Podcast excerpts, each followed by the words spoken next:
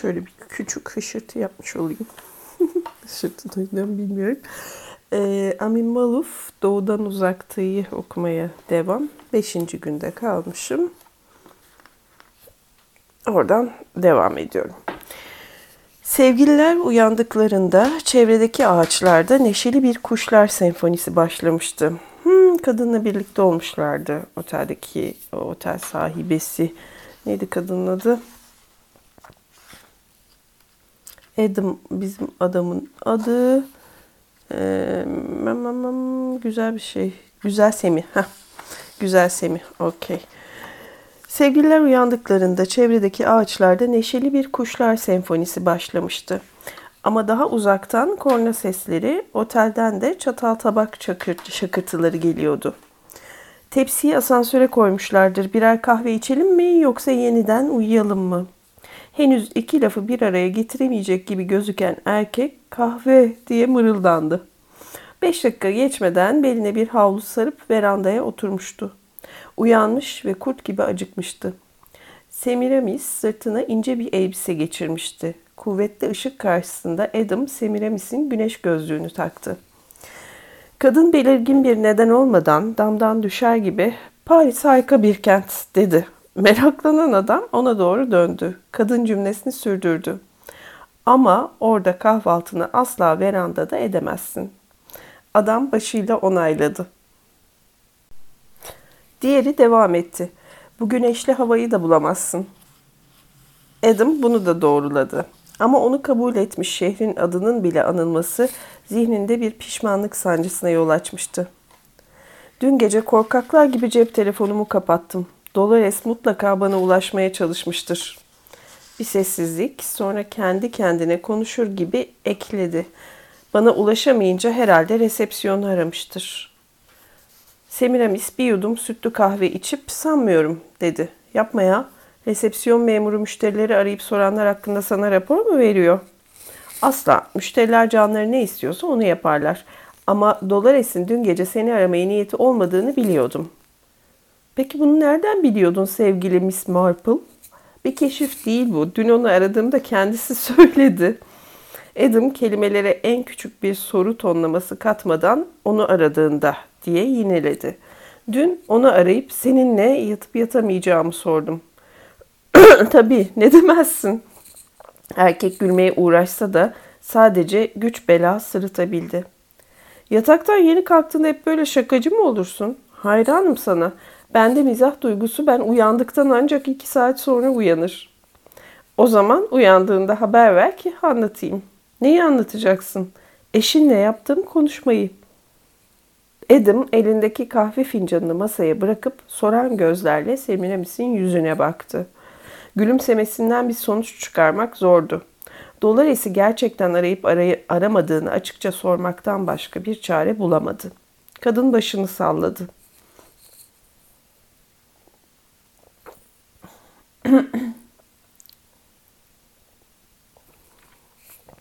Size akşam yemeğine geldiğimizde aramızda bir dostluk bağı kurulmuştu. Biliyorsun. O günden beri ara sıra telefonlaşıyoruz. Onu çok takdir ediyorum. Aramıza kara kedi gibi girsin istemezdim. Adam onu kuşku dolu bakışlarla izliyor, korsan kahkahasını ne zaman patlatacağını bekliyordu. Ama kadın bir an sustuktan sonra ansızın çok ciddileşen bir sesle devam etti. Seninle bir macera yaşarsam sonunda bunu ona itiraf edeceğini, onun bana çok kinleneceğini ve senin de bir daha benimle konuşmayı asla göze alamayacağını düşündüm. Bir gecelik aşk için iki değerli dostu kaybetmek istemedim. O zaman aradım onu. Adam'ın beti benzi atmıştı. Derin derin nefes alıyor ve tükürüğünü yutamıyordu. Semiramis ise ona bakmadan aynı tonda konuşmayı sürdürdü. Dolores çocukken yaptığımız o gece gezintisi hikayesini biliyordu. Ona dedim ki, o akşam Adam beni öpecek diye umutlanmıştım. Ama yapmadı. Onu yeniden gördüğümde birdenbire beni yine yürüyerek eve bıraksın ve bu sefer öpmeye cesaret etsin istedim. Önce güldü, sonra sen ve o aynı çatının altındasınız.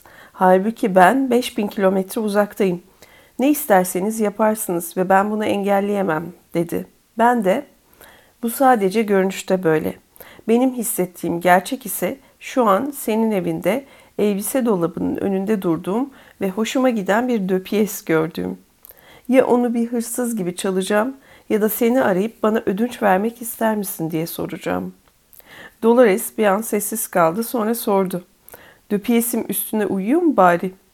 Hokka gibi. Tabii ki seni aradığımı bilmiyor. Arkasından iş çevirdiğimden kuşkulanmıyor. Bırak alma dersen bütün bunlardan asla haberi olmayacak diye yanıtladım. Hattın karşı tarafından yine küçük ve gergin bir gülüş geldi. Bunu uzun bir sessizlik izledi. O zaman Dolores unutalım bunları. Geçici bir hevesti sadece. Buraya geldiğinden beri ona analık ediyorum.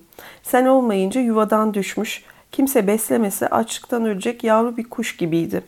Bu da bende bir anılık şefkati ve bazı eski arzuları uyandırdı. Ama sonuçta çok karışık bir iş bu. Vazgeçelim tamam mı? dedim. Yine bir sessizlik oldu. Sonra Dolores, onu sana ödünç verirsem bana iade edecek misin? diye sordu. Babamın mezarı üzerine yemin ederim. Onu bulduğum haliyle iade edeceğim diye cevap verdim. İşte Adam her şeyi öğrendin artık. Semiramis anlatmayı bitirince göz ucuyla arkadaşına baktı.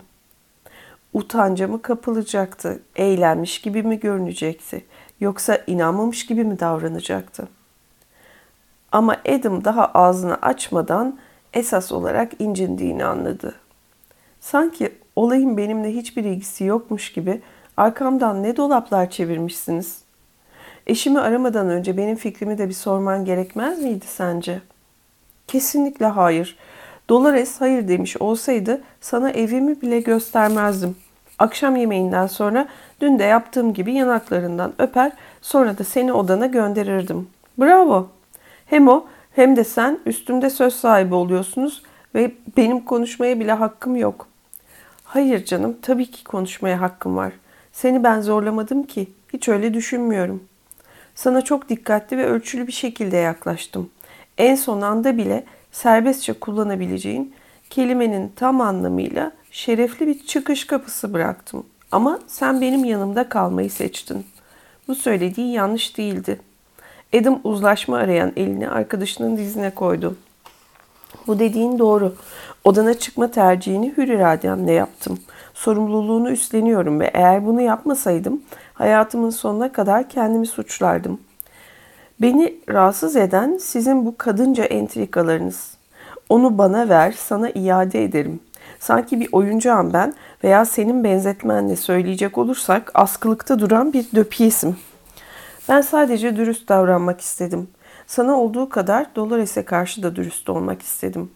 Erkeğinin benim çatımın altında olmasından istifade edip eskiden kalma bir yeni yetmelik arzusunu tatmin etmiş olsaydım sence bu dürüstlük olur muydu? Aramıza bu şekilde yalan ve ikiyüzlülük girseydi onunla bir daha konuşabilir miydim veya kardeşimmiş gibi kucaklaşabilir miydim sanıyorsun? Sana karşı da önce yatağımı alıp sonra vicdan huzursuzluğu içinde çırpınmanı izlemek dürüstlük olur muydu?'' Aşk gecemizin ağırlığını ilk günah gibi sırtında taşımanı mı seyretmeliydim? Eşinle senin arana yıllar sürecek kuşku ve ihaneti mi sokacaktım yani? Hayır, ben böyle birisi değilim. Ben arkadaş kalpli bir sevgiliyim. Bu şiddetli zevk anının hayatlarımızda gölge değil, küçük bir ışık olarak kalmasını isterim. Senin de bu yaklaşımımı takdir etmeni bekliyorum. Wow, nasıl güzel bir konuşmadır bu. Ben arkadaş kalpli bir sevgiliyim. Bunu tekrar okuyacağım. Ben arkadaş kalpli bir sevgiliyim. Bu şiddetli zevk anının hayatlarımızda gölge değil, küçük bir ışık olarak kalmasını isterim. Küçük bir ışık. Adam sessizliğini korudu. Eli sanki orada unutmuş gibi hala Semiramis'in dizindeydi. Dudaklarında ise şaşkın bir gülümseme vardı. Sevgilisi yeniden söze girdi. Bütün bunlar bir yana eğer söylediklerim seni ikna etmediyse benim sana kur yaptığımı ve senin de bunu yiğitçe reddettiğini de pekala söyleyebilirsin. Emin ol seni yalanlamam. Adam konuştuklarının artısını eksisini hesaplıyormuş gibi bir ifadeyle kadına doğru döndü. Sonra da vardığı sonucu açıkladı. Bana inanacağını sanmam. Hayır inanmaz. Zaten inanacak olsaydı ben çok incinirdim. Aralarından bir an sessizlik geçti. Ama farklıydı bu defa. Semiramis'in sessizliği dingin ve yaramaz, Adam'ınki ise ağır ve karışıktı. Semiramis en önemlisi Dolores'i hemen arayıp aşk gecenden söz etmek zorunda hissetmek kendini. Çok bayağıcı olur bu ve hiçbir sağlıklı insan böyle şeyleri işitmek istemez. Ben anlattıklarımı seni bundan bahsetmeye zorlamak için değil, tam tersine bu zorunluluktan kurtarmak için yaptım. O biliyor, sen onun bildiğini biliyorsun. O da senin onun bildiğini bildiğini biliyor. Hiçbir açıklama, izahat, gerekçe arama ihtiyacı yok. Özellikle de telefonda. Daha sonra birkaç hafta veya birkaç ay içinde gecenin bir vakti tüm ışıklar sönükken bunu konuşma ihtiyacı duyacaksınız. Ve her biriniz diğerine niye bana evet demeyi seçtiğini izah edecek. O gece asıl Dolores'in daha uzun ve zahmetli bir izahate girişeceğini şimdiden söyleyebilirim. Senin mükemmel bir mazeretin var. Ben. Bu son sözleri söylerken gözlerini yumdu ve elbisesinin önünü araladı. Sonra dudaklarını Adam'a doğru uzatıp geç kalmış suç ortaklığının barışma bu sesini bekledi. Çok muktedir bir konuşma olmuş bu yani sondaki. Hani şöyle olacak, böyle olacak. Nasıl bu kadar detayına kadar hani karanlıkta soracaksınız şu kadar hafta sonra o izah edecek. Bu kadar nasıl hakim olabiliyorsun? Ya da hakim olduğunu zannediyorsun. Nasıl konuda bu? Fazla küstah buldum. Evet, muktedir ve küstah. Devam. Şimdi bu beşinci günün birinci bölümüydü. Şimdi ikinci bölüm. Adam odasına döndükten sonra yine de eşini aramak istedi. Niyeti önceki geceden söz etmek değildi. Bu tam bir bayağılık olurdu. Ama onu her sabah aramak gibi bir alışkanlığı vardı ve bu sabah bunu yapmamak için hiçbir neden göremiyordu. Biraz kaygılı olmakla birlikte yine de numarayı çevirdi.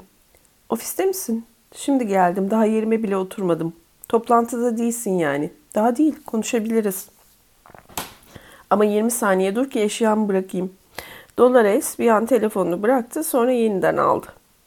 Tamam seni dinliyorum. Semih bana iyi çalıştığını söyledi. Hatta biraz fazla çalışıyormuşsun. Doğru, gayet iyi çalışıyorum. Biyografi üzerinde mi? Hayır, Atilla'yı bir kenara bıraktım. Başka bir işin üzerindeyim. Sürekli başka şeyler üzerinde çalışırsan bu biyografiyi asla bitiremeyeceksin. Ülkenin atmosferine yeniden dalınca canım başka şeyler istedi. Anlıyor musun? Bu konuda da bazı şeyler geldi kulağıma. Dolores güldü ve Adam hiç düşünmeden birçok manaya gele, çekilebilecek bir cümle kurduğu için kendine kızdı. Aceleyle açıklamaya çalıştı. Murat ölünce arkadaşlarımın, gençliğimin, şimdiki zamanın bizi ne hale getirdiğinin hikayesini anlatmak istedim. Anlıyorum böyle bir anda hasretlerin yeniden yüzeye çıkması normal. Ama bana sanki biraz yolunu şaşırıyorsun gibi geliyor. Seni tanıyorum Edim. Arkadaşların hakkında yüzlerce sayfa karalayacaksın. Ama bütün bunlar sonsuza dek çekmecede kalacak. Lütfen beni anla, bunu yapma demiyorum. Akıl sağlığına da faydası olacak bir katarsis bu. Çünkü geçmiş arkadaşının ölümü seni kabul etmek istemediğin kadar etkiledi. Ama kendini aldatma. Bunu asla yayımlamazsın. Sadece meslekta meslektaşlarını düşünmek yayımlamana yeter de artar. Meslektaşlarım mı? Adam'ın gösterdiği şaşkınlık samimi değildi. Dolores ona hakikati söylüyordu. Adam, tarihçi camiası içinde onlarca yıl boyunca inşa ettiği ve koruması gereken bir üne sahipti. Kanıt geliştirirken gösterdiği özen, kaynakları çok titiz ve eleştirel bir şekilde elden geçirmesi, üslubundaki nesnellik, en müşkül pesent meslektaşı tarafından bile eleştirilemeyecek bir konumda bulunma kaygısı takdir görüyordu. Onu saygın bir tarihçi yapan bu vasıfları bir öğrenci topluluğunun varoluşsal sıkıntılarını anlatma isteğiyle nasıl bağdaştıracaktı? Saygıdeğer meslektaşları nasıl bir tepki gösterecekti? Alaylarını şimdiden duyar gibi oluyordu. Hepsini derhal bırakıp sevgili Atilla'ma kapanmamı tavsiye ediyorsun. Hayır, dürüst konuşmak gerekirse bunu tavsiye etmiyorum. Bulunduğun yerde, içinde bulunduğun koşullarda sanki hiçbir şey olmamış gibi 5. yüzyıldan bir Fatih'in biyografisi üstünde çalışmaya devam edemezsin. Sanki mahrem bir akıl defteri tutar gibi yazman gerektiğini hissettiğin şeyi tüm samimiyetinle yaz. Ama bunun bir parantez olduğunu kendine söyle ve Paris'e döner dönmez yeniden Atilla'na kapan. Onu bitir ve yayınla ki başka bir şeye geçebilesin. Başka bir deyişle biraz yoldan çık ama fazla değil ve asıl önemli olanı gözden kaçırma. Wow, Dolores muhteşemmiş. Adamın çevresindeki kadınlar muhteşem. Devam. Adam onun bu fikrine tamamen katıldığını söylemeye hazırlanıyordu ama eşi buna zaman bırakmadı. Kapım çalınıyor dedi kısık sesle. Geliyorlar. Telefonu birdenbire kapattı. Adam saatine baktı. Tam 11.30'du. Paris'te ise 9.30'du. Eşi her gün bu saatte mesai arkadaşlarıyla toplantıya giriyordu. Aylık bir popüler bilim dergisini yönetmesi için Avrupalı bir basın grubu tarafından işe alınan Dolores, dergiyi haftalık çıkarma riskini göze almak istemişti. Davasını o kadar iyi savunmuştu ki patronları onu desteklemiş ve emrine hatırı sayılır olanaklar vermişlerdi. Ama hem eşi hem de diğerleri açısından proje beklentilere cevap vermezse sorumluluğun Dolores'e ait olacağı belliydi. Bu nedenle vaktinin büyük bölümünü dergide geçiriyordu. Orada olmadığı zamanlarda da aklı hep dergiyle meşguldü ve bu konuyu eşiyle de sık sık paylaşıyordu. Adam bundan hiç rahatsızlık duymaz, tam tersine memnun olurdu. Hatta onun yanında kandit rolü yani hem bilim dünyasının hem de derginin dışından art niyetsiz dostane bir danışman rolü oynamak çok hoşuna gidiyordu. Telefon kapandıktan sonra Adam kurşun kalemini parmaklarının arasına alıp kendini soktuğu tuhaf durumu düşünmek için not defterini açtı. İtalikle devam. 24 Nisan Salı Dolores hem ahlaki zarafeti hem de inceliği bakımından şaşırtıcı, örnek alınacak bir davranış sergilemiş olsa da endişem sürüyor. Geçen gece olup bitenler hakkında tek kelime edilmedi. Ama onunla hiç alakası olmayan şeyler hakkında da konuşmadık. Her ima acaba önceden mi tasarlanmıştı bilmiyorum ve belki de hiçbir ima içermeyen şeyleri ben öyle yorumladım. Yine de mesaj son derece berraktı. Parantez ancak bir parantez olarak kaldığı sürece kabul edilebilir. Evet, parantez ancak bir parantez olarak kaldığı sürece kabul edilebilir. Yoldan çık ama geri dön dedi yani resmen kadın. Bu kural bana uyuyor ve bunu Dolores'in söylemesi içimi rahatlatmalıydı. Ama kaygım başka yerden. Aşmamam gereken bir sınırı aştığımı, bunun hem insan doğasına hem de semavi yasalara bağlı nedenlerden ötürü kaçınılmaz olarak bedelinin ödeneceğini bana kabul ettiren o gaddar halk inanışından kaynaklanıyor. 70'li yıllarda 20'li yaşlarında olan kadınlar ve erkeklerden oluşan benim kuşağım kaygılarının merkezine bedenlerin özgürleşmesini koymuştu. Bu ABD ve Fransa'da olduğu kadar benim ülkemin de dahil olduğu başka yerlerde de geçerliydi. Bugün geriye dönüp baktığımda %100 haklı olduğumuza inanıyorum. Ahlaki zorbalıklar önce bedenimizi kıskıvrak bağlayarak zihnimizi de esir alıyorlar. Tek denetim ve hakimiyet aracı bu değil ama en etkili araçlardan biri olduğu tarih boyunca kanıtlandı. Bu nedenle bedenlerin özgürleşmesi bütünü içinde bağımsızlaştırıcı bir eylem olma özelliğini koruyor. Tabii ki bunun her türlü davranış bayağılığını haklı çıkarmak amacıyla kullanılmaması koşuluyla.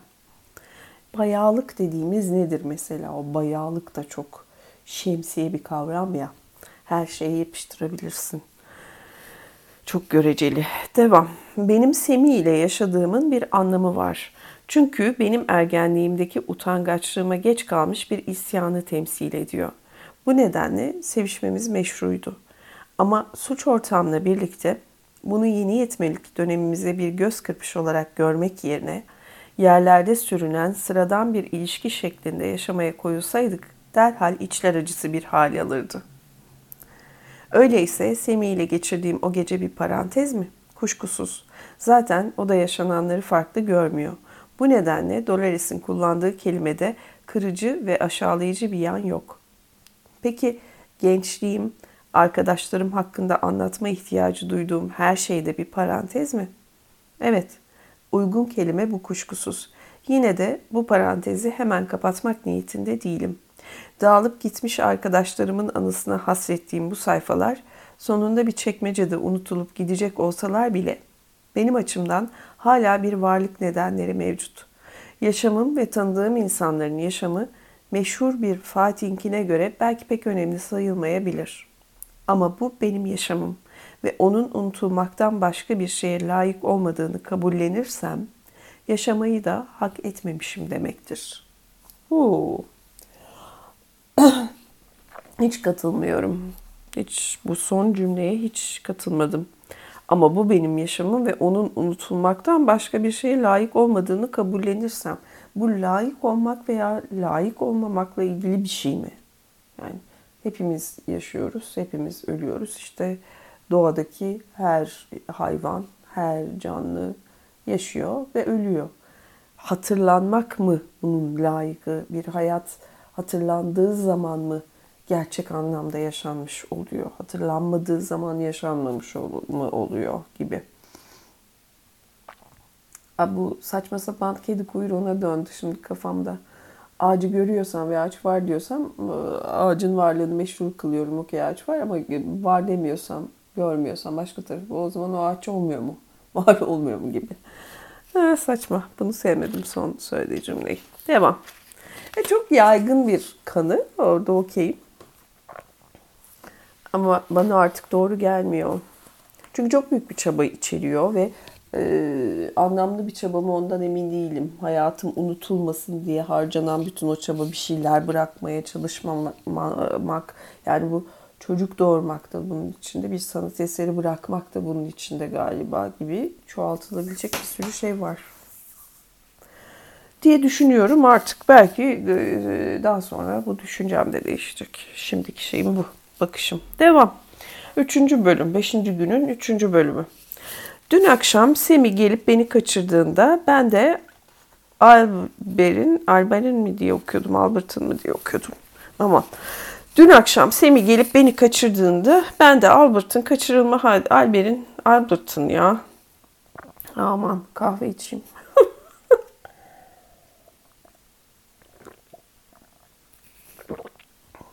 Dün akşam Semi gelip beni kaçırdığında ben de Albert'ın kaçırılma hadisesini ve onu kurtarmaya uğraşanların çeşitli bunaltılarını anlatmaktaydım. Kaçırılma ve zorla alıkonma arkadaşımız için kurtarıcı bir şok oluşturmuş muydu acaba? Ona yeniden yaşama isteği vermiş olabilirler miydi? Elde bunu söylememize izin verecek hiçbir veri yoktu. Murat telefonda, bu arada italikle başladı, italik kısmını okuyorum şu anda. Yazıyor yani kendi yazıları. Murat telefonda onu tutulduğu delikte biraz daha bırakmak daha akıllıca olmaz mı diye soruyordu. Gerçeği söylemem gerekirse kötü muamele görmediği sürece oradan hemen çıksın diye bir acelem yok. Kaygılarını çok iyi anlıyordum. Zaten ben de Albert'ın rehine olarak tutulduğunu öğrendiğim anda aynı şeyi düşünmüştüm. Kaçıranların onu ölümden kurtarması gibi acaba onu serbest bıraktırmak da ölüme teslim etmek anlamına mı gelecekti? Durumun tuhaflığı insanı güldürebilirdi ama bizim için gerçek bir bunaltı söz konusuydu. Konuşurken aklımda bir çözüm belirdi ve bunu hemen Murat'a anlattım. Eğer serbest bıraktırmayı başarırsan kesinlikle onu evine götürme. 2-3 gün yanında Cebel'deki evde alıkoy. Sonra buraya Paris'e gönderirsin. Gerisiyle ben ilgilenirim. Sence kabul eder mi? Etmek zorunda. Tek akıllıca çözüm bu. Eğer reddederse bu defa ben kaçırırım onu. Paketler ve sana gönderirim. Tamamdır, paketi alırım ben de. Konuşmamızın durumun trajikliğine hiç yakışmayan delice bir gülüşmeyle noktalandığını hatırlıyorum. Adam'ın notlarına ve Tanya'nın hatırladıklarına bakılırsa bu senaryo ana hatlarıyla uygulanacak yine de son dakikada birkaç pürüz çıkacaktı. Kendisini kaçıran talihsiz adam tarafından salı verilen Albert kendi mahallesinin sınırına bırakılmıştı. Oradan birkaç metre uzakta arabalarında bekleyen Murad ve eşi onu hemen alıp kendi evlerine köye götürmüşlerdi. Kurtulan adam sanki aklından hiç intiharı geçirmemiş, sanki hiç rehin alınmamış gibi sakin görünüyordu. Az konuşuyor ama gülümsüyordu. Sonraki günlerde Murad onun vesikalık fotoğraflarını çektirdi Emniyet Müdürlüğü'nden bir pasaport çıkarttırıp Fransız konsolosluğundan da vize aldı. Sonra da Paris'te tek yönlü bir uçak bileti satın aldı. Bu arada hassas iki an atlatılmıştı. İlki serbest bırakıldığının ertesi günü eski rehine kendi dairesine gitmek isteyince yaşanmıştı. Arkadaşları kendi canına kıyma isteğini koruduğundan korkuyorlardı ama ona hayır da diyemiyorlardı. Kapıyı kırdıktan sonra kilidi değiştirmek zorunda kaldıkları için Murat ona yeni anahtarları verdi. Tanya onu şehre götürdü ve kendisinin de birlikte yukarı çıkmak istediğini belirtti. Albert kararlı bir biçimde yalnız gitmeyi tercih ettiğini söyleyince Tanya ısrar etmedi. Altı katı yürüyerek çıkma fikri hiç hoşuna gitmemişti ve zaten Albert canına kıymaya kararlıysa onu sonsuza dek engelleyemeyiz diye düşünmüştü. Bu nedenle binanın önünde tesbih çekerek ve aklından olabilecek en kötü şeyleri geçirerek 45 dakika bekledi. Tanya mı tesbih, tesbih çekiyormuş? Kadınlar da belki tesbih çekiyordur oralarda. Ama Albert sonunda yüzü kararmış bir halde ve elinde küçük bir valizle çıka geldi. Adam'ın defterine düştüğü nota göre ikinci korkulu an eski rehinenin uçağa bineceği gün yaşanmıştı. İtalik. Albert sakin bir sesle havaalanına gitmeden önce mutlaka kendisini kaçıran adama uğrayıp onunla vedalaşmak istediğini söyledi. Bu konuda ona söz vermişti ve sözünü tutmaması düşünülemezdi. Murad ve Tanya onu bu fikrinden caydıramayınca birlikte gitmeye karar verdiler. Oto tamircisinin evi bir çıkmazın dibindeydi. Önceki gün yağan yağmurla çamur olmuş bir toprak yoldan geçilerek eve varılıyordu. Duvarlar sanki badana edilmeleri hiç düşünülmemiş gibi beton rengindeydiler. Küçük avlu eski lastiklerle doluydu. Adam ve eşi bizi orada bekliyorlardı. Hayatlarının tamirhanenin çev- adam ve eşi burada. Bu, bu Adam çok karışıyor. Adam ve eşi bizi orada bekliyorlardı. Hayatlarının tamirhanenin çevresinde geçtiği belli olan namuslu insanlar. Bir diğer merkezde haliyle tek oğulları. Her yerde onun resimleri var. Bazıları çerçeveli, bazıları henüz umutları tükenmemişken arama amacıyla bastırılmış afişlerin üstünde. Salonları kayıp evlatlarının anısına adanmış bir mabet gibi. Tanya ve ben taziyelerimizi sunduk. Bize matemdeki insanlara yaraşan bir havayla terbiyeli ve onurlu cevaplar verdiler. Sonra baba dudakları titreyerek mırıldandı. Sizin hiçbir suçunuz yok bu işte. Ve Albert onlara yaklaştığında görmeliydim bunu. Adam bir koluna girdi, kadın diğerine ve birlikte sarıldılar ona. Kendine dikkat et. Bir daha aptallık yapmayacağını söz ver bize. Hayat değerlidir. Ağlamaya başladılar. Albert da hıçkırıklara boğuldu. Onu Tanya ve ben izledik. Oradan ayrılmak üzere ayağa kalktığımızda yeniden konuşmaya başladılar. Fazla geciktirmeden bizi görmeye gel yine. Sonra kendine dikkat et diye tekrarladılar. Albert sözler veriyor, yeminler ediyordu. İçimizde en çok duygulanan o olmuştu ve arabada havaalanına doğru giderken hala gözyaşlarını silip duruyordu. Peki yola çıktı mı? Evet, Tanrı'ya şükür uçtu. Uçak havalanıncaya kadar havaalanında kaldık. Sonra sana telefon etmeye geldik. Üç buçuğa doğru Paris'e varacak. Mükemmel. Yemeğimi hızla yiyip onu almaya gidiyorum. Hattın Doğu Akdeniz'deki ucundan uzun, çok uzun bir ferahlama soluğu geldiğini hatırlıyorum. Onu sana geri verdiğimiz için pişman değiliz. İyi şanslar. Murad'ın sözlerini, sesini, gülüşünü, Albert'ı kurtarmak için gösterdiği fedakarlığı, aramızdaki dostluğun çapını hatırlarken onun şu anda tabutunda toprağa verilmeyi bekleyerek yattığını düşünmeden edemiyorum. Birden konuşmalarımızı yazıya dökmek, yitirilmiş bir arkadaşın anısına yönelik bir saygı ifadesi gibi geliyor. Bu sayfaların mahremiyeti içinde dile getirilen bu örtülü saygı ifadesi suçluluk duygumu hafifletecek mi yoksa onu iyice azdırıp cenaze törenine yönelik tavrımı değiştirmeme neden olacak? Hayır, oraya gitmeyi hiç istemiyorum. Onunla benim aramda ölümden sonra bir barışma olacaksa bu herkese açık bir şekilde burnumun dibinde bir mikrofonla değil, kendi kabuğuma çekilerek fısıldaşan ruhlarımız aracılığıyla gerçekleşecek. Dördüncü bölüm. Ertesi gün geçmiş arkadaşının cenaze törenine gitmeme kararını koruyan Adam derhal öyküsünü sürdürmeye oturdu.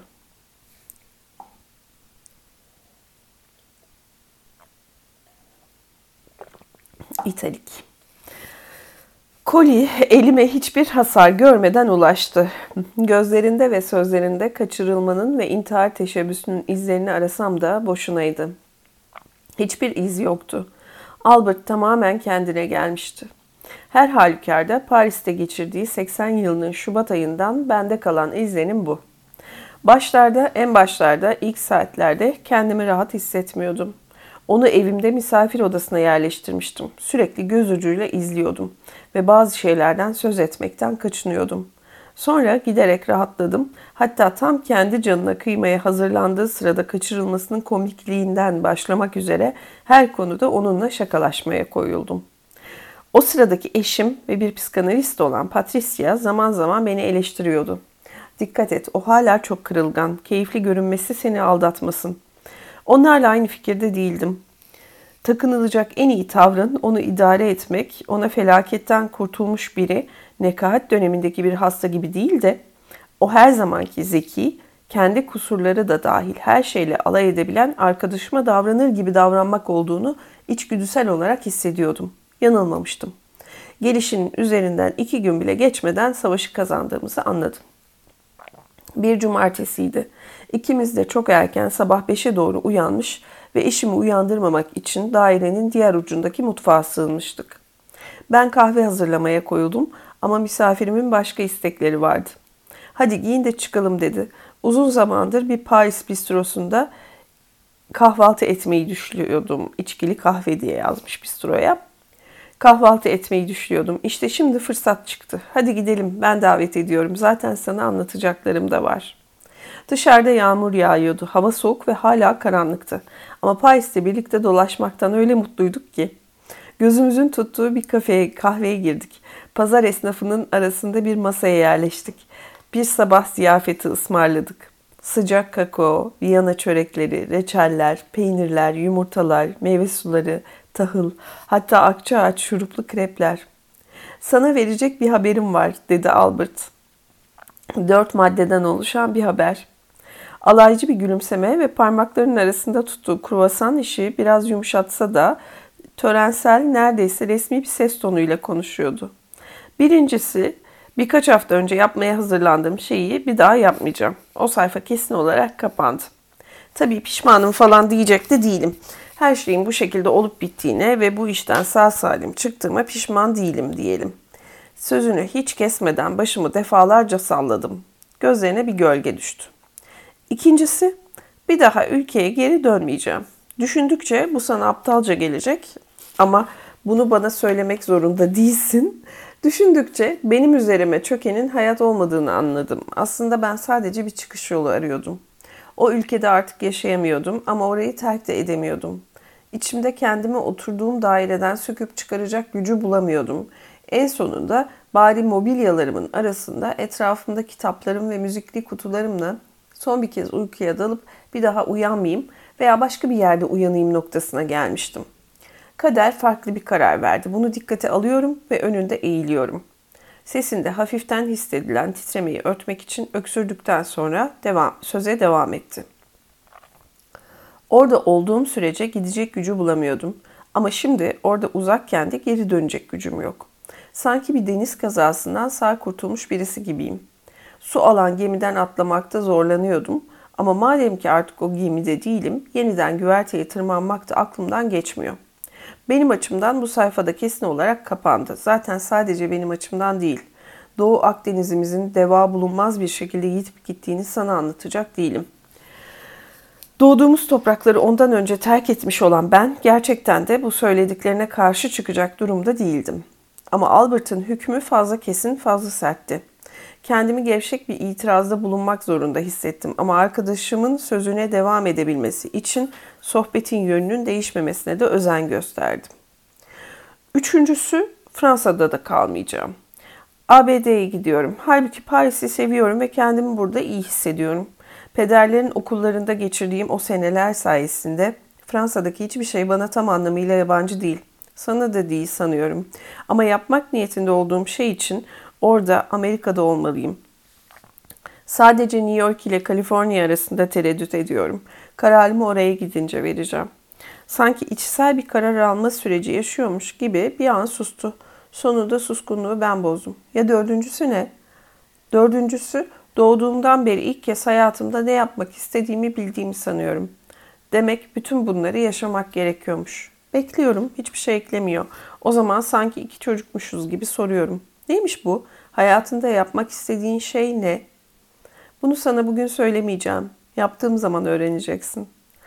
Az daha üsteleyecektim ama vazgeçtim. Albert'ın benim karşımda olağanüstü şeyler yapmayı taahhüt edip de daha sonra bunları başaramadığı duygusuna kapılmasını istemiyordum. Ah ne kadar ince bir düşünce. Albert'ın benim karşımda olağanüstü şeyler yapmayı taahhüt edip daha sonra bunları başaramadığı duygusuna kapılmasını istemiyordum. Yokuşu sakin sakin, baskısız, kendi ritminde tırmanmasına izin vermek daha iyiydi. Adam defterini kapadı ve saatine baktı. Akşam olmuştu. Yediye iki vardı. Semirem ise telefon etmeye karar verdi. Bütün gün şehirde olacağını ve döndüğünde arayacağını söylemişti ama Adam ilk arayan olmak istemiyordu. Ama Adam ilk arayan olmak istiyordu. Cep telefonundan ulaştığı Semirem ise geri dönüp dönmediğini sordu. Daha değil, yoldayım. Ama konuşabiliriz. Nasıl olsa ben sürmüyorum. İyi çalışabildin mi? Önceki günler kadar değil. Konsantrasyonum daha düşüktü. Benim hatam. Kafanı dağıttım. Söylediği muhtemelen doğruydu. Ama bunu kabul etmek yersiz kaçacaktı. Hayır hiç de değil diye itiraz etti. Ama kadın sanki onu duymamış gibi devam etti. Halbuki ne kadar iyi çalışıyordun. Ben de seni rahatsız ettim. Kızıyorsun bana herhalde. Hem de nasıl. Güldü ve sevgilisinin de gülmesini bekledikten sonra ekledi. Hiç unutmayacağımız muhteşem bir an yaşadık. Önemli olan tek şey bu. Pişmanlıklara rağmen mi? Evet, pişmanlıklara rağmen. O halde bu akşam da birlikte yemek yiyecek miyiz? Evet, bu akşam da. Peki yemekten sonra ayrılacak mıyız? Hayır, ayrılmayacağız. İkinci bir toplantı mı yapacağız? Muhtemelen arabada yalnız olmadığı ve ikinci bir gece diyemediği için bu terimi kullanmıştı. Adam ise odasında meraklı kulaklardan uzak, yalnız olduğu için benzer önlemler almak zorunda değildi. Ama o da aynı şifreli dili kullanmayı tercih etti. Hayır, ikinci bir toplantı değil. Birinciyi tamamlayacağız. Bildiğim kadarıyla oturum henüz kapanmamıştı. Altıncı gün, birinci bölüm. Sabah iki sevgili tıpkı bir gün önce yaptıkları gibi verandada buluştular. Önce Adam kalkmış ama Semiramis'in gelip kahvaltı tepsisini yukarı çıkaran düğmeye basmasını beklemişti. Kadın, Murat bugün toprağa veriliyor dedi. Onu merasime katılmama fikrinden caydırmak için ısrar etmeye hazırlanıyordu. Ama bakışlarını görünce bunun bir işe yaramayacağını anladı. Bunun yerine üzücü haberi vermek üzere eski arkadaşları yazıp yazmadığını sordu. Ben de bugün bunu yapmayı düşünüyordum. Sen cenazedeyken ortak tanıdıklarımız için bir tür ölüm ilanı yazacağım. 2-3 yakın arkadaşa da daha kişisel mektuplar gönderip Tanya'nın yapılmasını istediği o toplantıdan söz edeceğim. Sevgilisinin eli şefkatle Adam'ın elini sıktı. İyi, böylece sen de cenaze töreninden uzakta kat, uzaktan kat, cenaze töreni... Dur yavrucuğum. Heh. Heh. Tamam. Böylece sen de cenaze törenine uzaktan katılmış olacaksın. Sessizlik. Kimden başlayacağını biliyor musun? Adam yavaşça başını sallarken gözlerini yumdu. Böylelikle aradan geçen uzun yılların ardından Doğu Akdeniz davranış tarzına yeniden dahil oldu. Evet, biliyorum. Semiramis'in bir isim beklediği belliydi. Ama sadece gizemli bir gülüş alabildi. İyi huylu bir kız olarak sanki akşam olmuş da yeniden şampanya içiyorlarmış gibi kahve fincanını onunkiyle tokuşturmak üzere havaya kaldırdı. Dağılmış arkadaşların sıhhatine dedi.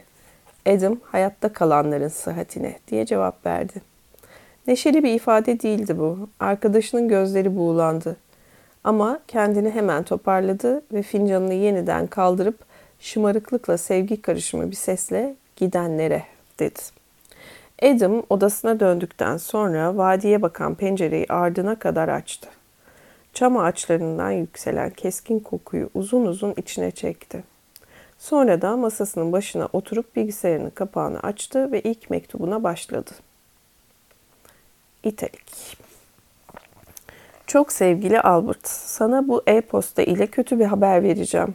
Murat hakkında. Hep söylenir ya, uzun bir hastalığın ardından cumartesi günü vefat etti. Daha 49 yaşındaydı. Cenaze töreni bugün yapılacak. Onun hakkında son konuşmalarımızda iyi şeyler söylememiştik. Ölümünün fikrimizi değiştireceğini sanmıyorum. Ama bu olay yine de tavrımızı değiştirmemizi gerektiriyor. Sen de iki satır yazarsan Tanya mutlu olur. Ayrıca eski arkadaşların bir süre sonra Murad'ın anısında bir araya gelmelerini ya bunu kapamadık mı ya?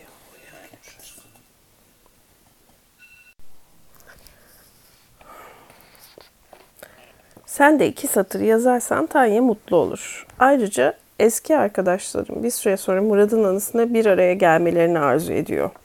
Bence müteveffanın şerefine yapılacak konuşmalarla geçecek. Bence şunu açarsak olur mesela. Orayı açarsak. Heh. Bakayım. Böyle tamam. Devam. Bence müteveffanın şerefine yapılacak konuşmalarla geçecek bir merasim yersiz ve sıkıcı olur. Buna karşılık bunca yılın ardından eski arkadaş topluluğumuzu bir araya getirmek fikri bana hiç de tatsız gelmiyor. Sen de bunu bir düşün. Yine konuşuruz. Sevgiler Edim. Bu mesajı gönderdikten sonra elektronik posta adres defterini taramaya başladı ve Semiramis'e söz ettiği ortak tanıdıklardan son yıllarda temas içinde olduğu bazılarını saptadı. Ülkede kalanların özlü bir şekilde ifade ettikleri gibi hepsi de göçmendi. Onlar için hazırladığı ölüm ilanını yazmak biraz zamanını aldı. Samimi bir konuşma ile basın bildirisi arasındaki doğru üslubu bulmaya çalışıyordu.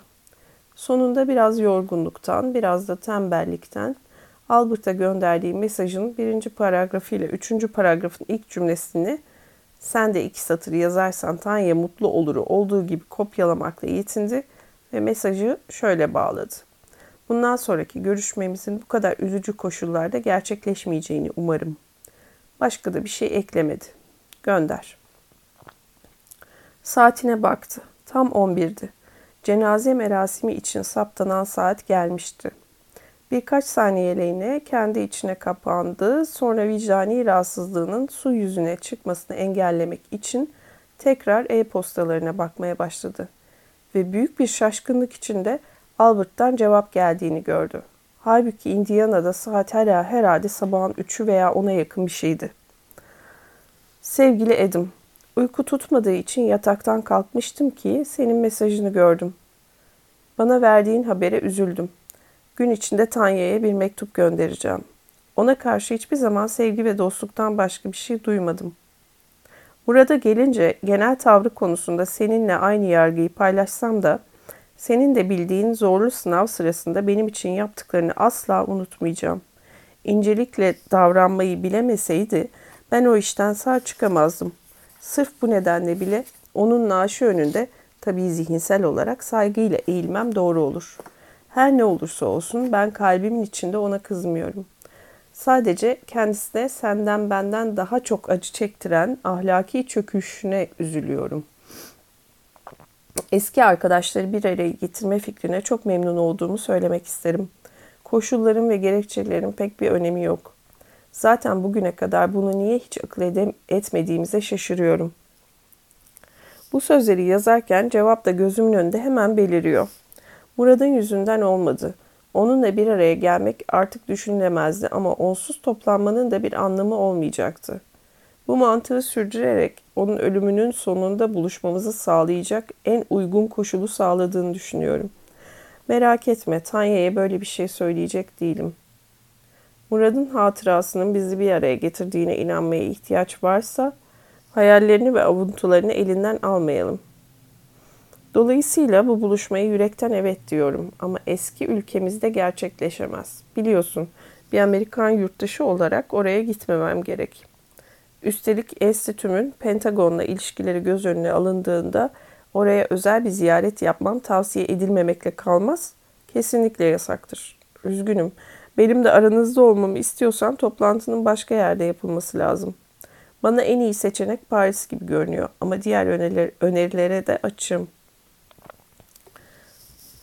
Tarihler konusunda ise son derece esnek olabilirim. Birkaç hafta önceden haberdar edilmem koşuluyla senin seçeceğin tarihlere uyarım. Şu işi gecikmeden yap. Eski arkadaşlarla buluşmak için sabırsızlanıyorum. Çoğuyla yıllardır hiç temasım olmadı. Sadık arkadaşın A. Adam ona hemen kısa ve özlü bir paragrafla cevap verdi. Bu kadar hızlı cevap verdiğin için teşekkürler Albert. Engellerini anlıyorum ve sensiz toplanmak söz konusu olamayacağına göre demek ki Paris'te toplanacağız. Tahmin edebileceğin gibi bu çözüm benim de çok işime geliyor. Diğerleriyle de konuşup birkaç tarih önereceğim. Dostlukla A. Mesajı gönderdi. Bilgisayarın ekranını indirdi ve not defterlerini alıp bir gün önce kaldığı sayfayı açtı. İtalik Albert'ın çalıştığı enstitünün onlarca yıldır Amerikalı askerler için önemli bir think tank olduğunu bugüne kadar kendisi hiç böyle safça dile getirmemişti. Ama ben her zaman biliyordum. Arkadaşım kadar apolitik birisi açısından, hadi tuhaflık demeyelim ama tartışmasız bir aykırılık söz konusuydu. Buraya epey dolambaçlı bir yoldan geçerek ulaşmış olsa da güzergahın mantıksal bir tutarlılığı vardı. 20 yılı aşkın bir süre önce bana Paris'teki o kahvaltı ziyafetinde artık hayatında ne yapacağını bildiğini söylediğinde her zaman düşünü kurduğu yeni bir disiplinin varlığını öğrenmişti. Gelecek bilim. Söz konusu olan hayatı boyunca ilgilenmediği falcılık, kahinlik veya astroloji ya da okuyucu olarak çok beğendiği, bir gün kendisini yazar olarak da denemek istediği bilim kurgu değil, gerçek bir bilimsel disiplindi. Bana bu bilim dalının başları yıldızlardayken ayakları yere basan araştırmacılara emanet edildiğini yazmıştı. Başları yıldızlardayken ayakları yere basan araştırmacılar. ABD'deki ilk yıllarında ondan pek haber alamamıştım. Oraya varır varmaz iki satırlık bir haber göndermiş, verdiği bir New York numarasından onu aramıştım. Sonra bir ses çıkmamıştı. Ben hayatımın normal akışına dönmüştüm. O da kendi hayatını kurmaya girişmişti. Ne olduğunu ancak 87'de öğrendim. Prestijli bir uluslararası politika dergisinde petrolün geleceği hakkında bir makale okurken bir dipnotta Albert N. Kitar'ın kör nokta kavramı hakkındaki çığır açıcı çalışmalarından övgüyle söz edildiği gözüme çarptı. Neyse ki dipnotta söz konusu çalışmaları yayımlanış merkezi Indiana'da olan enstitünün adı da verilmişti. Arkadaşıma hiç gecikmeden bir mektup yazıp eline geçeceğinden emin olmasam da belirtilen adrese gönderdim. Ama mektup onu hızlı bulmuş olsa gerek çünkü cevabı iki hafta sonra bana ulaştı. Çok sevgili Adam, mektubunu nasıl bir aceleyle açtığımı ve araştırmalarım hakkında kulağına bir şeyler çalındığını öğrenince nasıl heyecanlandığımı tahmin edemezsin. Hakkımda yanılma, hiçbir büyük kuram icat etmedim, şöhret olmadım. Kör nokta veya blind spot kavramı sadece bir düşünme aracı.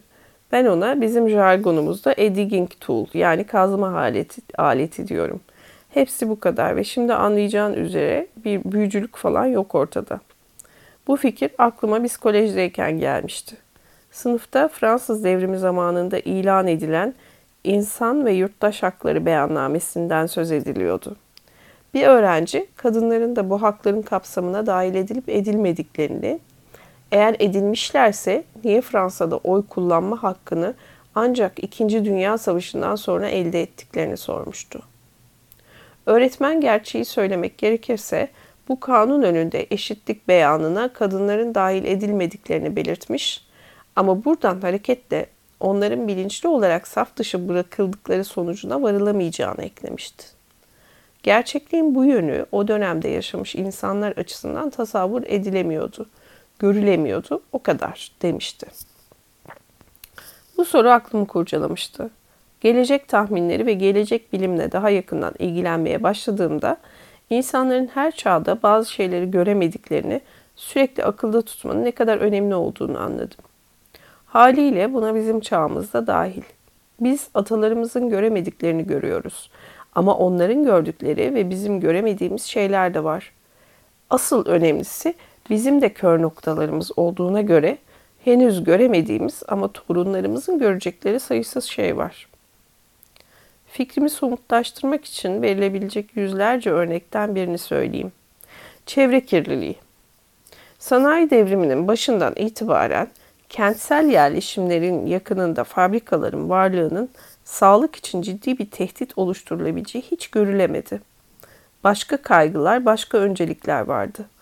Bu konu sadece 40 yıldır görüş alanımıza girdi. Aynı alandan bir başka örnek, denizdeki kaynakların sonsuz olmadığı ve tükenebilecekleri fikridir. Daha birkaç yıl önce böyle bir fikir çok küçük bir öngörü sahibi azınlığın dışında görünmezdi. Bu azınlığın üyeleri de çağdaşları tarafından işitilmiyordu. Hemen ilave edeyim. Kör nokta kavramını kör nokta kavramını ben icat etmedim. Tarihçiler, psikologlar ve sosyologlar uzun süredir bundan söz ediyorlar. Arkadaşın Albert'ın katkısı sadece belirli bir noktada ve oldukça mütevazi. Dört yıl önce o sırada enstitümüz daha Indianapolis'e taşınmamıştı. New York'ta bir üniversite benden gelecek bilime giriş dersi vermemi istemişti. Sömestr sonunda öğrencilere dönem sonu ödevinin konusu olarak bir tek soru sordum. Aşağı yukarı şöyle dile getirmiştim. Her çağın kendi kör noktaları vardır. Bizimki de bu bakımdan bir istisna değildir. Gerçekliğin göremediğimiz yönleri var ve kaçınılmaz bir şekilde birkaç yıl içinde her birimiz şöyle diyeceğiz. Ben bunu nasıl göremedim? Ben de sizden kendinizi geleceği taşımanızı ve bugün görülmesi çok güç olsa da 30 yıl içinde en basit gerçeklerden biri haline gelecek bir kör noktadan söz etmenizi istiyorum. Öğrencilerin cevapları ilginçti. Hatırladıklarımdan biri gelecek kuşakların bizim çağımızda milyonlarca hayvanın mezbahalarda katledildiğini ve hemcinslerimizin çoğunluğunun bunu son derece normal karşıladığını öğrenince sarsılacaklarını söylüyordu. Bence türümüzün geleceği hakkında fazla iyimser bir bakış. Sonuçta bu yöntem enstitümüzün bazı yöneticilerinin aklını çeldi. Hatta yeni araştırmacılar işe alınacağı zaman yapılan mülakatların zorunlu sorularından biri oldu.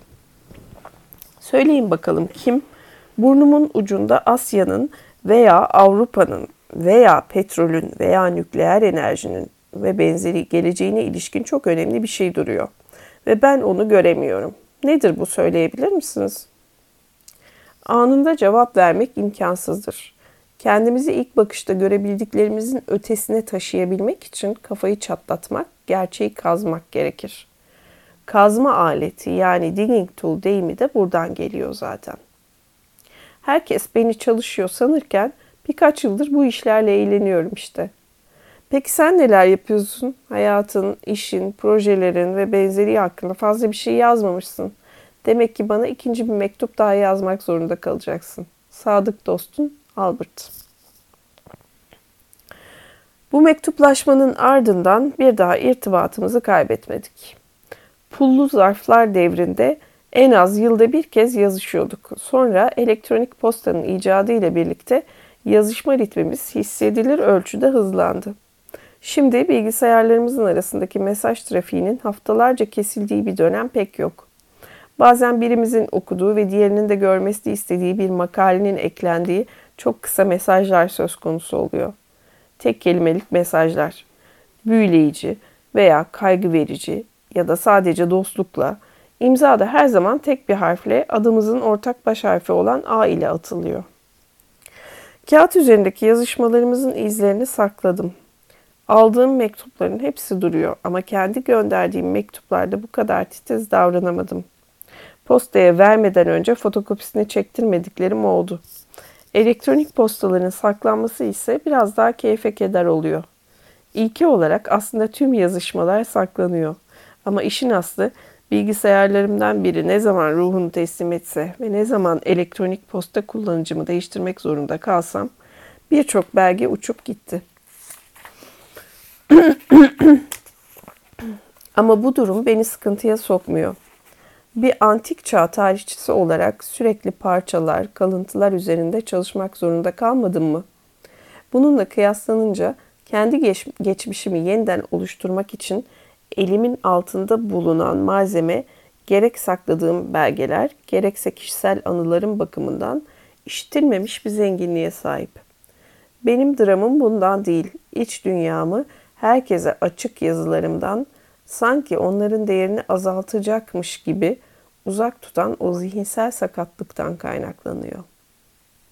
Benim dramım bundan değil, iç dünyamı herkese açık yazılarımdan sanki onların değerini azaltacakmış gibi uzak tutan o zihinsel sakatlıktan kaynaklanıyor. İkinci bölüm. Rahat mısın yavrucuğum? Hı. Adam arkadaşının eski mektubundan uzun bölümleri defterine not ettikten sonra yatağına uzandı ve bir zarftan diğerine geçerek tekrar eski yazışmalarının içine daldı. Bu okumalardan büyük keyif alıyordu. Zamanı unutarak eski mektupların içine gömülmek istiyordu. Ama onda vicdani huzursuzluk her zaman galebe çalar. Yapmayı kararlaştırdığı işten biraz olsun uzaklaşınca kendini azarlamaya başlardı. O günde o lezzetli uyuşukluktan hızla hatta biraz erken kopup bilgisayarının başına oturdu. Ve bu matem gününde yazacağına söz verdiği diğer önemli mektuba başladı. İtalik. Çok sevgili Naim.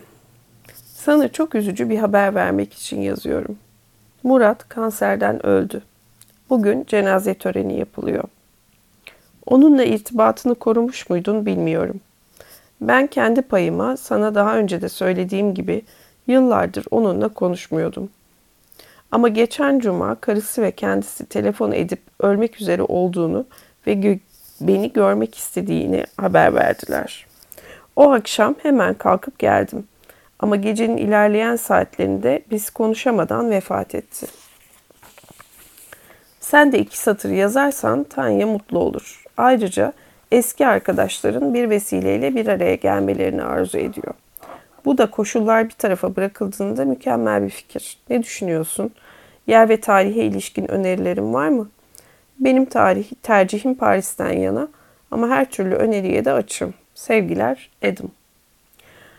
Albert ile olduğu gibi Naim ile de bağlantım bir gün tamamen rastlantısal bir şekilde yeniden kurulmuştu.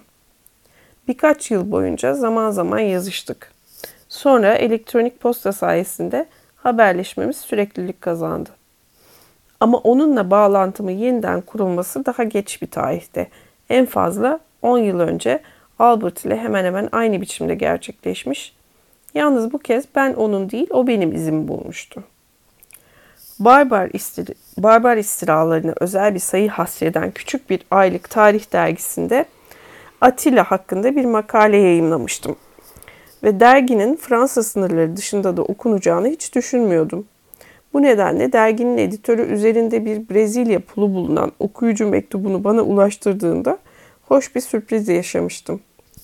Zarfın arkasında göndericinin ad ve soyadının sadece baş harfleri yer alıyor. Mektubun başlangıcı da yazarı hakkında hiçbir ipucu vermiyordu. Sayın Profesör, size öncelikle makalenizin bana Atilla'nın kişiliği hakkında öğrettikleri için teşekkür etmek üzere yazıyorum. İnsan tarihsel bir kişiliği tanıdığını sanıyor. Hakkında, hakkında kulaktan dolma 2-3 fikri oluyor. Hatta bu durumda görüşlerine dayanak olarak onu örnek vermeye bile kendinde hak buluyor. Sonra ansızın okuduğu bir yazı sayesinde ne bu Hun imparatoru ne de çağ hakkında fazla bir şey bilmediğini fark ediyor. Daha da kötüsü bildiği kadarının da tamamen yanlış diye diğer değerlendire, değerlendirilebilecek ölçüde bulanık ve üstün körü olduğunu anlıyor. Sayın Profesör, bu kişilik hakkında bir biyografi yazmayı hiç düşünmediniz mi? Ben bir okuyucu olarak sizi bu konuda yüreklendirmek istiyorum. Eğer bu mütevazi önerim hoşunuza gider ve bu kitabı yazmaya razı olursanız adıma ithaf edilmiş bir nüshayı aşağıdaki adrese gönderirseniz minnettar olurum. Naim E. Avenida Ipiranga, Sao Paulo, Brezilya. Not. Hayır, basit bir isim benzerliği değil. Tabii ki içimden derhal boynuna sarılmak, onu yeniden bulduğuma ne kadar sevindiğimi söylemek, başına neler geldiğini sormak geçmişti. Ama kendimi tuttum. Bizim eski arkadaş topluluğumuzun ruhuna uygun davranmak için ona kendisinin tutturduğu üslupla cevap vermeliydim. Aramızdan biri ince bir mizansen geliştirmeye başlayınca ciddiyeti olabildiğince sürdürmek, söz oyununu sabırla geliştirmek, muğlaklığın serpilip boyatmasına izin vermek ve en önemlisi ilk konuşmada kahkahayı patlatmamak kuraldı. Bu oyunda en son gülen kazanırdı. Dolayısıyla ben de şöyle bir cevap kalemi aldım.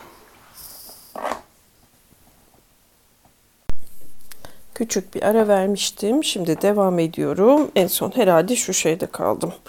Ee, kahkahayı patlatmamak kuraldı. Bu oyunda en son gülen kazanırdı. Dolayısıyla ben de şöyle bir cevap kalemi aldım. Okuyucu dost, teklifiniz çok hoşuma gitti. Atilla muhtemelen en az bilinen tarihsel kişiliklerden biridir. Bazen bir seminerde biraz da kışkırtıcılık yapmak amacıyla Atilla'nın modern Avrupa'nın atası olduğunu söyleyince bazı dinleyicilerin bir Doğu Akdenizli olarak onlara hakaret etmeye uğraştığımı sanıyorlar. Onun biyografisini yazmamı önermeniz ne tuhaf. Ben de sizin mektubunuzu almadan bir hafta önce konuyu Parisli bir yayıncı ile görüşmüştüm. O da teklifimi olumlu karşılamıştı. Belgelerimin hepsi tamam, planım hazır. Sanırım kitabı birkaç ayda tamamlayabilirim. Çıkar çıkmaz size bir nüsha göndermeyi görev bileceğim. Başka bir çözüm de sizin kitabı aşağıdaki adrese gelip bizzat benden almanız olabilir. Adam W. Şerşmidi Sokağı, Paris 6. Not, ziyaretiniz münasebetiyle henüz kitap çıkmamış bile olsa size bir yemek ardından da bir Türk kahvesi ikram edebilirim. 16 yıllık bir ayrılıktan sonra aramızda bu tarz bir temas kurma yolunu seçerek aramızdaki bağı aradan geçen son 4 veya 5 yerel savaştan sanki lanetlenerek dağılmamızdan önceki üniversite günleri düzeyinde yeniden oluşturmuştuk. Daha sonra kağıt üzerinde pek az yazışma yaptık. Adreslerimizi karşılıklı bildirirken telefon numaralarımızı da vermiştik ve arada birkaç kere konuştuk. Telefon insanı tuzağa düşüren aldatıcı bir haberleşme tarzıdır. Konuşanların arasına sahte bir yakınlık duygusu yerleştirir. Dolaysızlığı ve yüzeyselliği teşvik eder ve benim gibi tarihçiler açısından en büyük sorun ise geride hiçbir iz bırakılmamasıdır. Ne güzel anlatmış. Hop şurayı bir çizelim. Tamam. Neyse ki son 3 yıldır Naim ve ben elektronik postaya geçtik. O zamandan beri tıpkı Albert ile olduğu gibi onunla da düzenli yazışıyoruz. Bana bir veya iki kez Atilla biyografimin ne durumda olduğunu sordu. Hala aynı noktada durduğunu, tezgahta olduğunu yani ilerlemediğini yazmak zorunda kaldım. Acaba bu en baştan itibaren kötü bir fikir miydi? Sanmıyorum. Naim'in bahsettiği makaleyi yazdığım sırada gerçekten kitabın parmaklarımın ucuna kadar geldiği duygusuna sahiptim. Atilla'nın doğumundan ölümüne kadar tüm yaşamını notlarıma bile bakmadan anlatabileceğimi hissediyordum. Eşlerinin adlarını ve çeşitli akıl hocalarının güzergahlarını ezbere biliyordum. Hatta bunları geçmiş zaman kipiyle ifade etmem doğru olmaz çünkü hiçbirini unutmuş değilim. Ama kısa metinden uzun metne geçmenin karmaşık bir iş olduğu aşikardı. Bir makale yazarken birkaç kuvvetli fikre sahip olmak yeterlidir. Bir biyografi için konuyla ilgili hemen her şeyi okumuş olmak ve uzmanların eleştirilerine açık kapı bırakmamak şarttır.